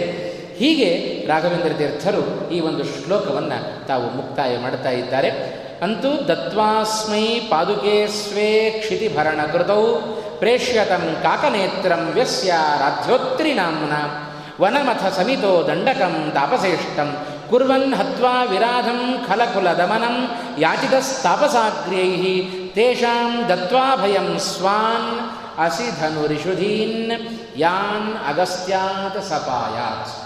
ಅಗಸ್ತ್ಯರಿಂದ ತನ್ನ ಎಲ್ಲ ಆಯುಧಗಳನ್ನು ಪಡೆದುಕೊಂಡ ಶ್ರೀರಾಮಚಂದ್ರ ನಮ್ಮನ್ನು ಕಾಪಾಡಲಿ ಎಂಬುದಾಗಿ ರಾಯರು ನಾಲ್ಕನೆಯ ಶ್ಲೋಕದಲ್ಲಿ ಅದನ್ನು ಮುಕ್ತಾಯ ಮಾಡಿದರು. ಎರಡು ತಿಂಗಳ ಹಿಂದೆ, ಏಳು ದಿವಸಗಳ ಸಪ್ತಾಹದ ಕಾರ್ಯಕ್ರಮದಲ್ಲಿ ಮೂರು ಶ್ಲೋಕಗಳ ಅವಲೋಕನ ನಡೆದಿತ್ತು. ಎರಡನೇ ಬಾರಿ ಸಿಕ್ಕ ಈ ಒಂದು ಸಪ್ತಾಹದ ಅವಧಿಯಲ್ಲಿ ಕೇವಲ ಒಂದು ಶ್ಲೋಕವನ್ನು ಅವಲೋಕನ ಮಾಡಿದ್ದೇವೆ. ಅಷ್ಟು ವಿಸ್ತಾರವನ್ನು ಹೇಳಿದ್ದು ಬಹಳ ಕಡಿಮೆ. ಹೇಳಿದ್ದಕ್ಕಿಂತಲೂ ಬಿಟ್ಟದ್ದೇ ಜಾಸ್ತಿ. ಆ ಬಿಟ್ಟದ್ದನ್ನು ಹೇಳಿ, ಹೇಳಲಿಕ್ಕೂ ಎಷ್ಟು ಸಮಯ ತೆಗೆದುಕೊಂಡಿದೆ ಇಷ್ಟು ವಿಸ್ತೃತವಾದ ಭಾಗ ಅದು ರಾಮ, ರಾಮಚಾರಿತ್ರ್ಯ ಮಂಜರಿಯಲ್ಲಿ ರಾಯರದನ್ನು ಸೆರೆ ಹಿಡಿದಿದ್ದಾರೆ ಎಂಬುದಾಗಿ ನಾವು ಅರ್ಥೈಸಿಕೊಳ್ಳಬೇಕು. ಹೀಗೆ ರಾಮನ ಒಂದೊಂದೇ ಗುಣಗಳನ್ನು ಮುಂದೆಯೂ ಕೂಡ ಬೇಕಾದಷ್ಟು ಕಥಾಭಾಗವನ್ನು ರಾಯರು ಸಂಗ್ರಹ ಮಾಡಿದ್ದಾರೆ. ಅದನ್ನು ಮುಂದೆ ಯಾವಾಗಾದರೂ ಅವಕಾಶ ಸಿಕ್ಕಾಗ ಅದನ್ನು ನೋಡೋಣ ಅಂತ ಹೇಳುತ್ತಾ ಈ ಒಂದು ಸಪ್ತಾಹದ ಅವಧಿಯಲ್ಲಿ ಏನು ಇಷ್ಟು ದಿವಸಗಳ ಕಾಲ ರಾಮಾಯಣದ ಕುರಿತು ರಾಮಚಾರಿತ್ರ್ಯ ಮಂಜರಿಯ ಗ್ರಂಥದ ಪರಿಚಯವನ್ನು ಮಾಡಿಸಿಕೊಳ್ಳುವ, ಮಾಡಿಕೊಳ್ಳುವ ಒಂದು ಕಾರ್ಯ ಅದು ನಮ್ಮಿಂದ ನಡೆದಿದ್ದರೆ ಅದು ಭಗವಂತನ ಅನುಗ್ರಹ, ರಾಮಚಂದ್ರನ ಅನುಗ್ರಹ ಎಂಬುದಾಗಿ ಪ್ರಾರ್ಥನೆಯನ್ನು ಮಾಡುತ್ತಾ ಈ ಒಂದು ವ್ಯಾಸಪೀಠದಲ್ಲಿ ಕುಳಿತು ನಾಲ್ಕು ಮಾತುಗಳು ಬಂದಿದ್ದರೆ ಅದು ಪೂಜ್ಯ ಪೇಜಾವರ ಶ್ರೀಪಾದಂಗಳವರ ಪರಮಾನುಗ್ರಹ ಎಂಬುದಾಗಿ ಭಾವಿಸಿ ಇಷ್ಟು ದಿವಸಗಳ ಪುರಾಣದ ಆ ಒಂದು ಪುಣ್ಯವನ್ನು ಗುರುಗಳ ಅಂತರ್ಯಾಮಿಯಾದ ಭಗವಂತನಿಗೆ ನಾನು ಅರ್ಪಣೆಯನ್ನು ಮಾಡುತ್ತಾ ಇದ್ದೇನೆ.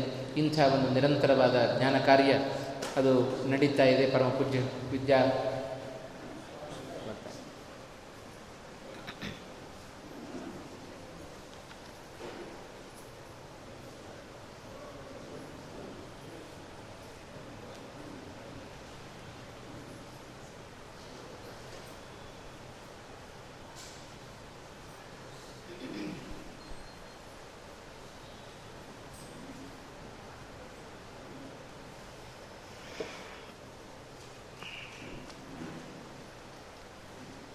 ನಿಜವಾದ ಮಂಗಳ ಪರಮ ಪೂಜ್ಯ ಶ್ರೀಪಾದಂಗಳವರ ಆಗಮನದಿಂದ ಆಗಿದೆ ಎಂಬುದಾಗಿ ಇಂಥ ಒಂದು ಶ್ರೀಮಠದಲ್ಲಿ ನಿರಂತರವಾಗಿ ಜ್ಞಾನ ಕಾರ್ಯ ನಡೆಯುವಂತೆ ಪರಮಾನುಗ್ರಹವನ್ನು ಮಾಡಿದವರು ವಿದ್ಯಾಶ್ರೀ ತೀರ್ಥ ಶ್ರೀಪಾದಂಗಳವರು. ಅವರ ಪರಮಾನುಗ್ರಹವು ನಮ್ಮ ಮೇಲೆ ಸದಾ ಇರಬೇಕು. ಜ್ಞಾನ ಮಾರ್ಗದಲ್ಲಿ, ಧರ್ಮ ಮಾರ್ಗದಲ್ಲಿ ನಡೆಯುವಂತೆ ನಮ್ಮೆಲ್ಲರ ಪರವಾಗಿ ಗುರುಗಳು ಪ್ರಾರ್ಥನೆಯನ್ನು ಮಾಡಲಿ ಎಂಬುದಾಗಿ ಸಂದರ್ಭದಲ್ಲಿ ನಾನು ಪ್ರಾರ್ಥನೆಯನ್ನು ಮಾಡುತ್ತಾ ಏಳು ದಿವಸಗಳ ಪ್ರವಚನವನ್ನು ಎಲ್ಲ ಶ್ರೋತೃಗಳಿಗೂ ಹರಿವಾಯುಗಳ ಅನುಗ್ರಹವನ್ನು ಮಾಡಲಿ ಎಂಬುದಾಗಿ ಪ್ರಾರ್ಥನೆಯನ್ನು ಮಾಡಿ ಭಗವಂತನಲ್ಲಿ ಅರ್ಪಣೆ ಮಾಡ್ತಾ ಇದ್ದೇನೆ. ಶ್ರೀಕೃಷ್ಣಾರ್ಪಣಮಸ್ತು.